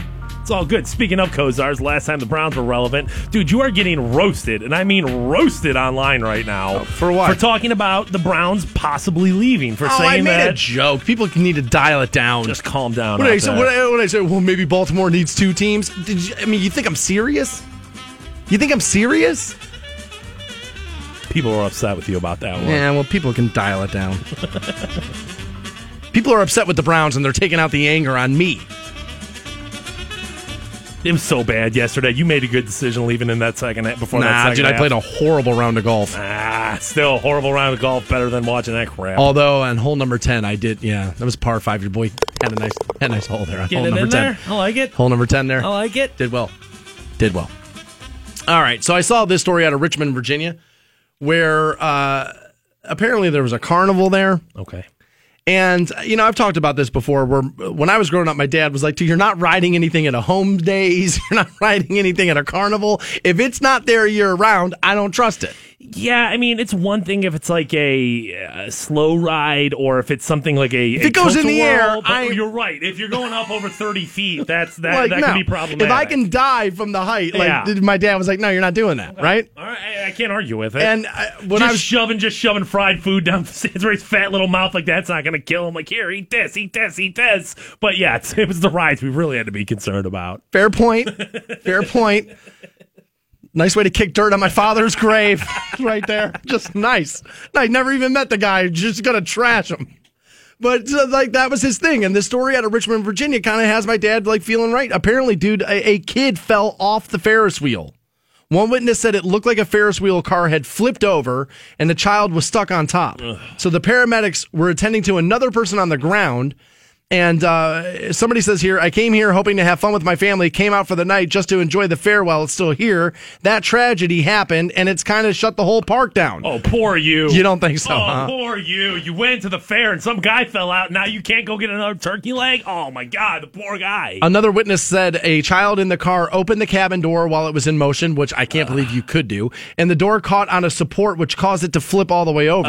A Dreamland amusement representative said the accident was caused by a patron error, meaning a person on the ride caused it to malfunction. Not Three people error. were in the car, two were children, one person was taken to the hospital as a precaution, according to Dreamland Amusement. Saturday, well, it was the last day of the festival. how how how on earth is I mean don't get me wrong yes that kid that pulled that door open what an idiot move like you knew that was a problem but you as the ride uh, manufacturer you as the as the fair you have a responsibility to make sure that door doesn't open I would think, right? right uh, right I mean like yes personal accountability is a part of this but there's still liability on your end Well, there's a reason why you carry liability insurance. Yeah, absolutely. And I um and, and I'm asking the question that I would think that those things wouldn't open and, and here's why I have to ask. Because I will not go on a Ferris wheel. really Won't do it. okay oh will you do roller coasters and stuff Oh yeah. So you're gonna go you're gonna go on the Magnum but you're not gonna go on Well, on remember, Ferris I said the last time I was at Cedar Point, at I, I wanted to cry in line, but I was when I was with friends, and I was like, "Well, well, you can't cry." And then, like all the way up the first hill, I was like, "I don't really want to be on this thing." God knows OBJ broke his leg yesterday, started crying, people mocked him. So yeah, dude, if you start crying in the middle of like the big streak line, totally be totally gonna be mocked. By the way, men out there, men listening, if you break your leg, you're allowed to cry. It's okay. That's gonna hurt. It's- it's, gonna. It's, it's dude. all You're allowed to cry if you break all your leg. You're totally allowed to do that. But so here's what happened. When I was younger, my, I think my parents took us to Cedar Point or something like one of those. Right. Right. And my brother's older than me. And so he didn't want to ride the same kind of rides I did. I was young and needed to go on like that kind of stuff. And my brother like wanted to ride like cool roller coasters, right? And so I was like begging my entire family. Somebody take me on the Ferris wheel. Somebody take me on the Ferris wheel. Somebody take me on the Ferris wheel. And as annoying as I am on the radio, imagine me at eight. Right, just chubby and just, Just- fat cheeks and all right. just constantly just running off at the mouth, being a little sarcastic dick. Wearing those 80s shorts where he's all chubby and they're tight around his Velcro thighs. ruse around my feet. Yeah, I had the ruse. Little zipper pocket on the side for the fin your mom gave you for lunch. Absolutely. I remember the ruse, right? And so I was like all day at Cedar Point, I was like, somebody go with me. And nobody would go. So my mom, trying to be a decent parent, says, Oh, David, just take your little brother on the Ferris wheel already. And my brother is O'Doyle. O'Doyle rules. That's my brother. Like, dude, that is, there's never been a better example of my brother than O'Doyle, right? Just screaming how he's awesome as the car's going over the cliff. That's my brother. So we get in line for the Ferris wheel. And my brother, being seven years older than me, starts with the mind games in line. You know, you might die on this thing. Jeez. You know, you might die. You ever notice you and I don't look alike? It's because they adopted you. No- nobody loves you. Like my brother was quick to the "you're adopted" thing, right? Even though my dad was my dad. Like, but he was like, "Yeah, mom and dad don't love you. you know, they they bought you and they re- Bought you, they regret it. It's awful." what was the '80s? Nobody had Google. I didn't. You know what I mean? Nobody knew. There was no Ancestry.com. There was no way for me to find out if he was lying, right? And so he started with the mind games in line. And then we get on the Ferris wheel. And as we're getting on, I didn't notice, but he tells the guy, Hey, my brother loves this ride. Can you stop us at the top? right? And so I'm like, I'm riding the Ferris wheel. And I used to love the Ferris wheel. And so we get to the very top of the thing and the ride stops. and immediately I just look at my brother and I was like, What'd you do? what, what did you do? And next thing he's like, What? What are you going to cry, baby? What are you going to cry? And starts like, harassing me and starts rocking that thing oh, like back and forth as hard as he could. Like the thing's leaning all the way over. I'm little and can slide underneath the bar or fall over top of it. He's holding on to it. Cry, baby, cry. And like, dude, for honestly, dude, to this day, to this day, if I walk past a Ferris wheel in my mind, I'll say, "Oh no, no, no, hell no, I ain't going on that." I will not go on that. I don't care if the thing's in there year round at the indoor ex, indoor ex, you know amusement park, whatever the hell it's called. I don't care how catchy that jingle is. You're not getting me on that goddamn Ferris wheel. It will never ever happen. All right, the national anthem uh, issue has hit the NBA in a very disgusting, awful way. I'll explain next on Rock 1069. The Stansbury Show. I have got to get in on this. Rock 1069. 1069. And welcome back to the Stansbury Show on Rock 1069. Tomorrow, 9 o'clock, is New Tour Tuesday. Looking ahead, actually, I think we're going to scrap our normal system. Our normal sy- system is we'll play like a top 40 song, then a country song, and then a rock song.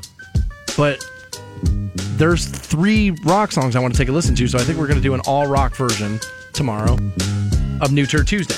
New Rolling Stones, new Marilyn Manson, and what I believe is an Avenged Sevenfold cover of Pink Floyd. I haven't heard it yet. I just downloaded it. It could be their own song, just named the same thing, but it's a very famous Pink Floyd song. Wish You Were Here. Is it a cover? Yes, yes. I, yes, yes, I believe it is a cover. So, you know, we'll run that down tomorrow as well.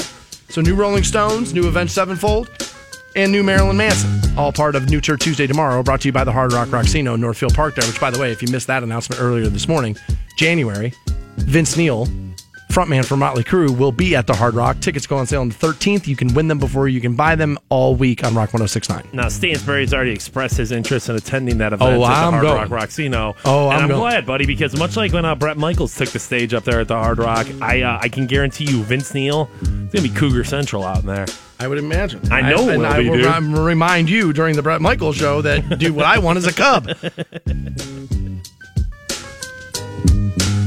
so the national anthem story, I thought would die down by week five in the NFL, but it's not. It's only ramping up. It seems like we had the vice president walk out of a game the other day, pre-planned, uh, because uh, you know players you know, took a knee during the anthem. And it's interesting to note there that the pres or the vice president will not associate with anything that's disrespectful to troops. Unless, of course, there are troops that were captured. And then it's like, ah, I don't know about the people that got captured. I like the ones that weren't captured. Oof. Right? Right? Right? Yeah, I've always said I th- I can't believe that that didn't stick to him more. I like, when I he like said the it. ones that didn't get captured. Yeah, that even hearing somebody else say it, it just sounds crazy. And so the NBA is in what preseason right now? Yeah, only a couple games left. Um, yesterday, uh, Cavaliers uh, played absolutely nobody, dude. Like LeBron's that, Kevin Love's that, um, Isaiah Thomas, obviously, Dwyane Wade, Derrick Rose. These dudes, honestly, were out there yesterday, and I'm like, who, who is that guy? I don't even know who that is. Oh, so it was like the second game of a back to back. Nobody played. Got it. So the Lakers are in their preseason as well. And there's a video online at WRQK.com I want you to take a look at. It's also at our. Facebook page, facebook.com slash Stansbury Show. And I'll tweet it out for you again here momentarily at Stansbury Shows, how you find me on Twitter. Two white students decided that because two black men, I believe it is, were kneeling during the anthem in the crowd, this is, of a Lakers preseason game, that the best answer for that is to walk down where they were sitting, which they had better seats than you, and I'm willing to bet that's where some of the anger came in. They walk down to where they're sitting, pour beer all over them. And they say here, Excuse me, this is for the national anthem, you pieces of blank. And you can pretty much fill in the blank there on what she said. Her classmate, Savannah Sugg, recorded the clip and uploaded it to Twitter. The caption, Take a kneel for the land of the slaves, disrespect our flag and our country, and that's how we're, we'll react. So they self uploaded this, which is crazy. Now, again, if you view people kneeling during the national anthem as disrespectful to the flag and or military and or police service, that's a that's a legitimate viewpoint that I that you are obviously allowed to hold. Okay? You can absolutely have that opinion. All right? And it's valid. But if the thing is that you're disrespecting the country, the flag, the national anthem while kneeling during it and being silent during it and still observing the events, but you're kneeling in it, but it, you don't think it's disrespectful to scream at people while they're doing something like this, walk down the steps and pour beer over it? I, I just don't understand where you can't see that. Well, right. What I mean, you know, what makes you the authority of like this is the response that is going to happen here. I understand if you're like I'm going to boycott the NFL because they're allowing their employees to do that. I disagree. Your with that. decision. I disagree with that, but okay, that's 100% your decision. But it's not like the NBA said to those two dudes that were kneeling like, "Yo guys, go out there and kneel during this." You know, the NBA Right. had absolutely nothing to do with this. This was the decision of two Americans who decided, "Hey, this is what we're going to do." For whatever reason. I, I mean, I think it's safe to assume that the when it comes to when it comes to the NFL had something to do with this. But I mean, who knows? Maybe these people have never stood for the national anthem in their entire lives. But what gives you the right? What gives you the authority to do anything about it? Absolutely nothing. You can't claim that th- that that that kneeling is disrespectful to the anthem and then make a ruckus especially this kind which you obviously know this is racism related which by the way this this will show you a little bias I have okay because we all have it all right everybody does and it doesn't make you awful but when I hear racism you know what I think men much like when I hear shooter, I automatically think dude. Not necessarily race a dude, but dude. Normally white dude. But like normally when I hear shooter, I think men. Normally when I hear when I think aggressive racism, I think men. Now obviously women, you know what I mean? People will say, well, if you clutch your purse walking through the Target parking lot, you're a racist. And then it's like, well, I don't know if that's it. Or maybe you're just a little, you know, afraid or whatever. And women go through a different struggle walking around in public than men do. So maybe it's part of, partially that too. Maybe it's not necessarily race or whatever. But like, I don't necessarily always think, and of course that's ridiculous. Women are uh, every bit as capable of this as men. But for some reason, my mind goes to men. I think aggressive is the key word there. I mean, these women did act aggressively, and that is a male character. Yeah, they weren't just sitting there quietly thinking like, oh. Right. Well, I mean, and that's the thing is like, all right. So I went to WWE Canton over the weekend, and uh, you know they played the national anthem before, just like any other sporting event. You know they do like the moment of you know stand and rise. Um, I was not in the bowl at that time, so I did not see this. But somebody tweeted in earlier, like, hey, there were two people sitting during the national anthem at WWE Canton. Okay. Like, uh, all right. It's worth noting that I was standing outside of the bull at that time, and I was in line for like a drink or something like that. Terrorist. Uh, Well, and I'm like, I'm like, all right, hey, the national anthem's about to play because you know they announce it. They're Sure. like, you know, to stand for for the for our national anthem.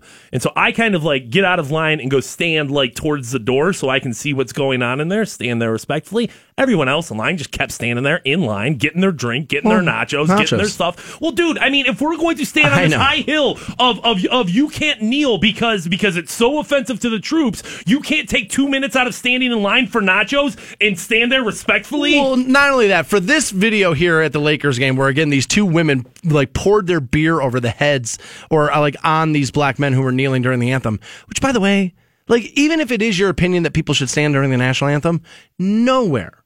Nowhere in time has it ever been an acceptable form of like telling somebody they're doing something wrong by dumping alcohol on them. Ah, dude, I mean, how many times have you heard somebody say, like, yeah, you have the right to, to, to let our my flag on fire, but I have the right to stomp a hole in your ass? And it's like, no, you don't, dude. No, you don't you just don't. get to physically assault people because they're doing something that you view as un-PC. This is the definition of unpolitically correct. Right. Is the definition of it is kneeling during the national anthem, is lighting the flag on fire. So what are you so offended about? What are you, what are you, a snowflake? What are, what are your feelings hurt? It's Good God, man. I just I can't understand dumping beer out on somebody's head like that, and and it's awful. And now people are calling for these two girls to be kicked out of California Baptist University, and they also want them fired from their jobs. One of them works at a restaurant, and the restaurant confirmed yes she does uh, she does work here. She is an employee here.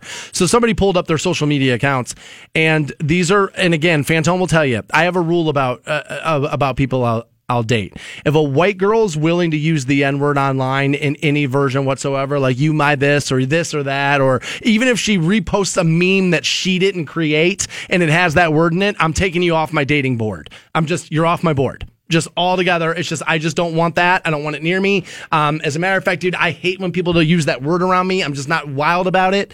Um, it's just, it's just uh, there's something about that and these girls it's filled with this don't worry man. You still my uh, for this. Let me i got five on it. Give me this and it's like so dude let me get this straight. You want to borrow all this stuff from the culture but you want to hate the people that gave it to you? Do you have any idea how ridiculous that sounds? That just sounds stupid. Like do not pour if if you're upset about people kneeling during the national anthem you cannot then act a fool in the middle of the national anthem. You're shooting a hole in your own arguments and it's foolish. If you haven't seen that video yet, you should. It's pretty eye opening, actually. It's up online for you, WRQK.com. More Stansbury Show right around the corner. Hang on. The Stansbury Show. Rock 1069. Hey guys, you got Stansbury here for Waikem Subaru. You know, if you listen to the show, I'm an absolute. 1069. Welcome back to the Stansbury Show. Looking ahead at tomorrow, New Tour Tuesday, 9 o'clock. We've already shifted this one more time, but it is all rock. New Black Label Society, new Avenged Sevenfold, new Marilyn Manson. Three in a row there tomorrow, 9 o'clock. Find out if any of those are good. I don't know. Fishhead's busy in the morning, but I'm willing to bet he's going to say BLS, not a turd. Yeah, I will say. Dude, Fish is a big, big, big Zakk Wylde fan. Dude, I did an interview with Zakk once when I worked at one of the other stations. I was doing afternoons. And Zakk Wylde, no joke, came into the studio. He was walking down the hallway of the studio. I opened the door so he could come in, and in tow had a cooler that he was dragging by its handle and sat there during the entire interview, opened the cooler, and just crushed beers the entire time we were talking to him. God, that's my dream right now. Just, dude, why don't you two get drunk? You two should be drunk in here. Start crushing them. Just a cooler full of beer, and the dude was just taking him to the face. Yeah, I was a little jealous of Zakk that day. Horse. He's a good, he's a good, funny dude. I don't know if he's a good dude, but he was a funny dude. Pretty decent guitar player. He's all right. Interesting guy. Yeah, a lot of cool right. stories from the road with Ro, you know, with Ozzy and the like, uh, you know. And I've always been, you know, I've like, dude, yeah, I like Black Label. Like in this river, like that'd be a great. No, never mind. Stop. I'm not doing it. Yeah, I'm not. I'm not Stop, doing it. dude. Come I'm on. not. I'm not doing it. So uh, online at WRQK.com is another video I want people to take a look at. This groom found out that his wife had been cheating on him, had the video evidence, played it at the wedding. Oof, oof, oof, oof, oof. Eh, why are you doing that, dude? I mean, I understand that you're hurt and you want to hurt her, and that's you know how it works. Shaming next level there. But like now you've just exposed that in front of all of your family and all of your friends, and you know what I mean? Like, why would you do that dirty laundry out there in public, man? I, uh, I I agree that, that there, there's definitely an argument for that. I, I agree, but um, being a victim to my emotion the way I am occasionally, I could see myself doing that. I can understand why you'd put that video up on your Facebook. Why you'd be like, "Dude, f this bitch! I ain't getting married to her. She sucks." Blah blah blah blah blah. I get that. Maybe it's like her parents were like paying for the wedding. But and- to right, right. But to put everybody, well, you got to get dressed up and you got to travel all the way here and you got to sit through four hours of the ceremony right before I drop this big, you know, she was cheating on me. I just feel like that was an incredibly petty thing to do. we have to clear something up that has been said on the show more than once. All right. Okay. But Fantone has been saying to me, dude, you need to go to the Vince Neil show at the Hard Rock. You need to go to shows like that because it's going to be Cougar Central. Right. And I keep saying, well, I don't want a Cougar. I want a Cub. Okay. And I didn't realize this. I had no idea that this was a thing. But now I'm being told that that's what older gay men call like the young dude they bang. I didn't know that. Like, actually, Shannon wrote in and says, I love you. And as a card carrying cougar, I need to tell you that a cub is a younger dude that dates cougars, not a young cougar. But then another guy, Michael, I believe his name is, is tweeting in telling me that that's what older gay men call the young gay dude that they're sleeping with. He's like, so as you're saying that, he's like, I think people are driving around thinking that, dude, you want an older gay dude to bang. Which, first of all, an older gay dude for me to bang is like 70, dude. right? Jeez. So, I mean, dude, what are we both going to snort Viagra? is that what's going to happen? Like, I think that sounds terrible. Um, I I was not aware of that. I don't mean, snort Viagra and tell people I told you to do it. That's the last thing. it I- was fine. Well, the- dude, don't. The judge won't care that I'm the one that told you to do it. Um, I, I, I, I was not aware of that, but I guess I'm glad there's people in our audience who are watching out for us there. But the thing is, is I don't care if people think I'm gay. I was gonna say is I mean like I don't. I don't think you being gay is anything to run from or hide from. Like once upon a time, I was in a radio beef with like another show, yeah. and uh, one of my coworkers said to me, "Well, dude, he's gay, and I have proof." And this was back when you could do stuff like that, and people weren't going to be like, "Oh my god, he's being anti-gay." Like nobody would have batted an eye at it. But I said, I was like, dude, I don't care if that guy is gay. That's his life. Like, dude, if he's gay, he's gay. That's his life. I don't. What do I care? I don't view that as something like tawdry or something that I should Oh attack somebody oh for. Oh my gosh. Um, I just don't. I um. So what is the correct? I need to go on more dates before I start saying stuff like that. What, what what is the correct terminology? If if if cougars are older women dating younger men, what's the? You're not looking for a sugar baby because you're not trying to financially support her or anything No. like that. So like, I want a sugar mama. Is what I want. So I don't know. I, let me I- get I- one of those. Maybe Shannon will have some sort of insight on that. And I feel like most things when it comes to like pervy sex, I know about. But dude, no, thank you guys both for filling us in there. It's something I didn't know. Yeah, I, I wish I could find this guy's uh, this guy's quote here because he was like all on me about. it. He's like, "Yeah, dude, I wouldn't be doing that." It's like, well, again, like, wants to be doing I mean, that. other than like, I the only reason I would be worried about uh, like somebody thinking I was gay Right. is uh, if for their own stupidity, meaning like he's gay, never listening. You know what I Oh, mean? Like. I, I, I, I, that's the only reason that that, that it, it would worry me. What doesn't worry me at all? That's what pe- like somebody like a woman once said that to me, who was like, you know, like a couple of my guy friends think you might be gay, and I was like, okay. And she's like, You don't care? And I was like, Well, no. I was like, First of all, I was like, Ask any woman I've been to bed with. They know for sure I'm not. Like, the first thing they're going to say is, I don't know. He seemed pretty into it. you know what I mean? So there's that. And secondly, like I said, I just don't think it's anything to be like, Oh my God. Like, it's not, I don't know. It's nothing, I don't think there's anything wrong with it. Not that there's anything wrong with that. All right. Well, dude, I, I mean, yes, I, But I didn't know. But the thing, I, I'll, I was I'll just making the joke. I want a 25 year old woman, not a cougar. And I mean, how many times have we joked about being gay together? There's imaging on the radio station saying we're giving each other reading, reach rounds. So like, it's not like, oh my god. Well, reach arounds aren't gay. well, I don't know. I don't I mean, that's reach rounds are all right. Um, uh, but but really, I guess it's just like as a rock station, and I've had to deal with this in the past. There was a, a dude I worked with at another rock station, and he was gay, and he was just so concerned about it. Not that he was like closeted and didn't want his parents to know, But the audience. He didn't want the audience to know because he was like, they're gonna reject me. They're not going to accept me, and I can never let this be. My f- public-facing persona, and that kind of sucked for him. I did Oh. to, to to to come out of the closet and have to say to your friends and family, "Hey, I'm gay," but then to kind of have to go right back into it because of what you do for a living. It's a tough thing to do, I'm sure. I was working in another rock station, and a guy once upon a time was like basically. I mean, he was doing mornings, but he was playing like 15 songs an hour. was doing dudes too.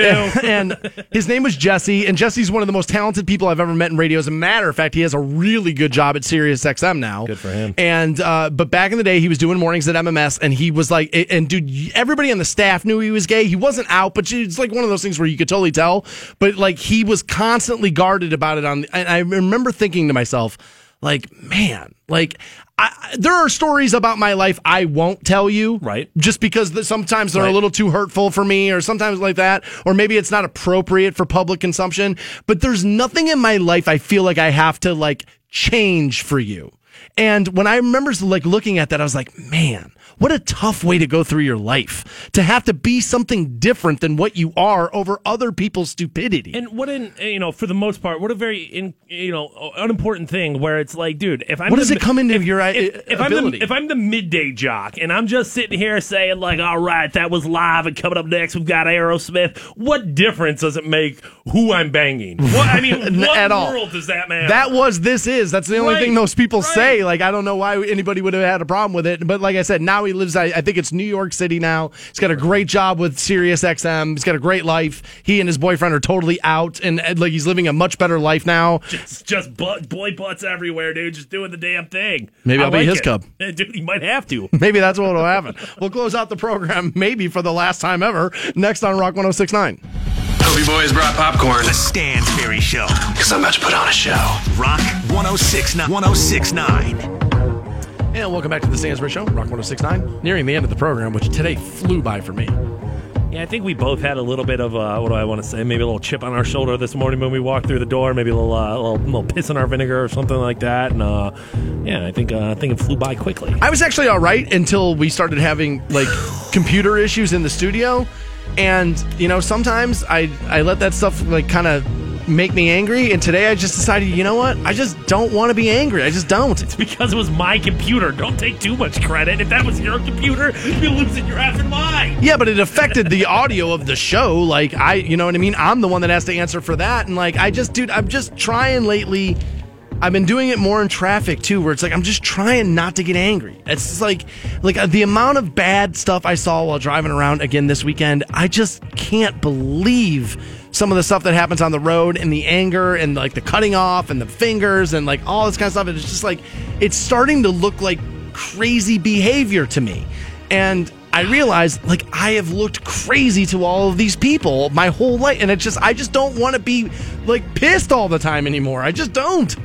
Stansbury, I think that's a sign of maturity right there. Just- Finally, 40 years later, guy's starting to grow up. Yeah, you know, it'll happen. I'm being told what I'm looking for is a puma. That's the younger version of, uh, of a cougar. I, okay. let's let's clear this up. I have no idea what it is I'm looking for. None. no clue. He's gonna get some 25 year old chick, and it's gonna. Be And I'm gonna like, hate oh her. my god, I hate that And woman. I'm gonna hate. As a matter of fact, I said to Fantone the other day, there is there's like a 23 year old woman who's kind of like after me, like almost, as the kids say, thirsty, Oh, jeez. like hitting me up quite a bit. And I'm just like, I don't know. That doesn't feel appropriate. Right, and then I'm gonna be like, "Hey, Stansbury, here's a 40 year old chick," and you're gonna be like, "Oh, she's I the worst too. I hate her kids." I don't know. That doesn't feel appropriate. I am. I'm in a dating funk. Like I haven't met anybody that I'm like, all right, you know, it's been a while. Like I'm, I, I'm, I'm in a little bit of a funk. Maybe, uh, But I hate saying this on the radio because here's what happens. Then I'll go somewhere in public and somebody will be like, hey, you want to go out Friday night? And I'm like, no. Well, I can't say I'm seeing somebody. Right? No, that lie's completely gone. So what lie do I use now? Um, I can't just be like, well, put on deodorant and we'll talk. Like, well, somewhere out there, the future Mrs. Stansbury is probably she's probably listening right no, now. let's hope not. That's what I don't want. That's what I don't want. I, I know I don't. I would I would rather be introduced to somebody who had no idea finds that and finds me interesting without knowing that. That's what I would want more than anything. No, that's fair. I mean, the last But it's hard to find. Everybody Right. listens. Everybody in All Stark County. What are you supposed to do? What are you supposed to do? Worldwide, iHeartRadio, 20 million people. What are we supposed to do over. about that? It is Game over. Just Game over. Stansbury masturbating, lonely, crying. no, dude, I cut that out too. Oh, jeez. No, Joe. Come on.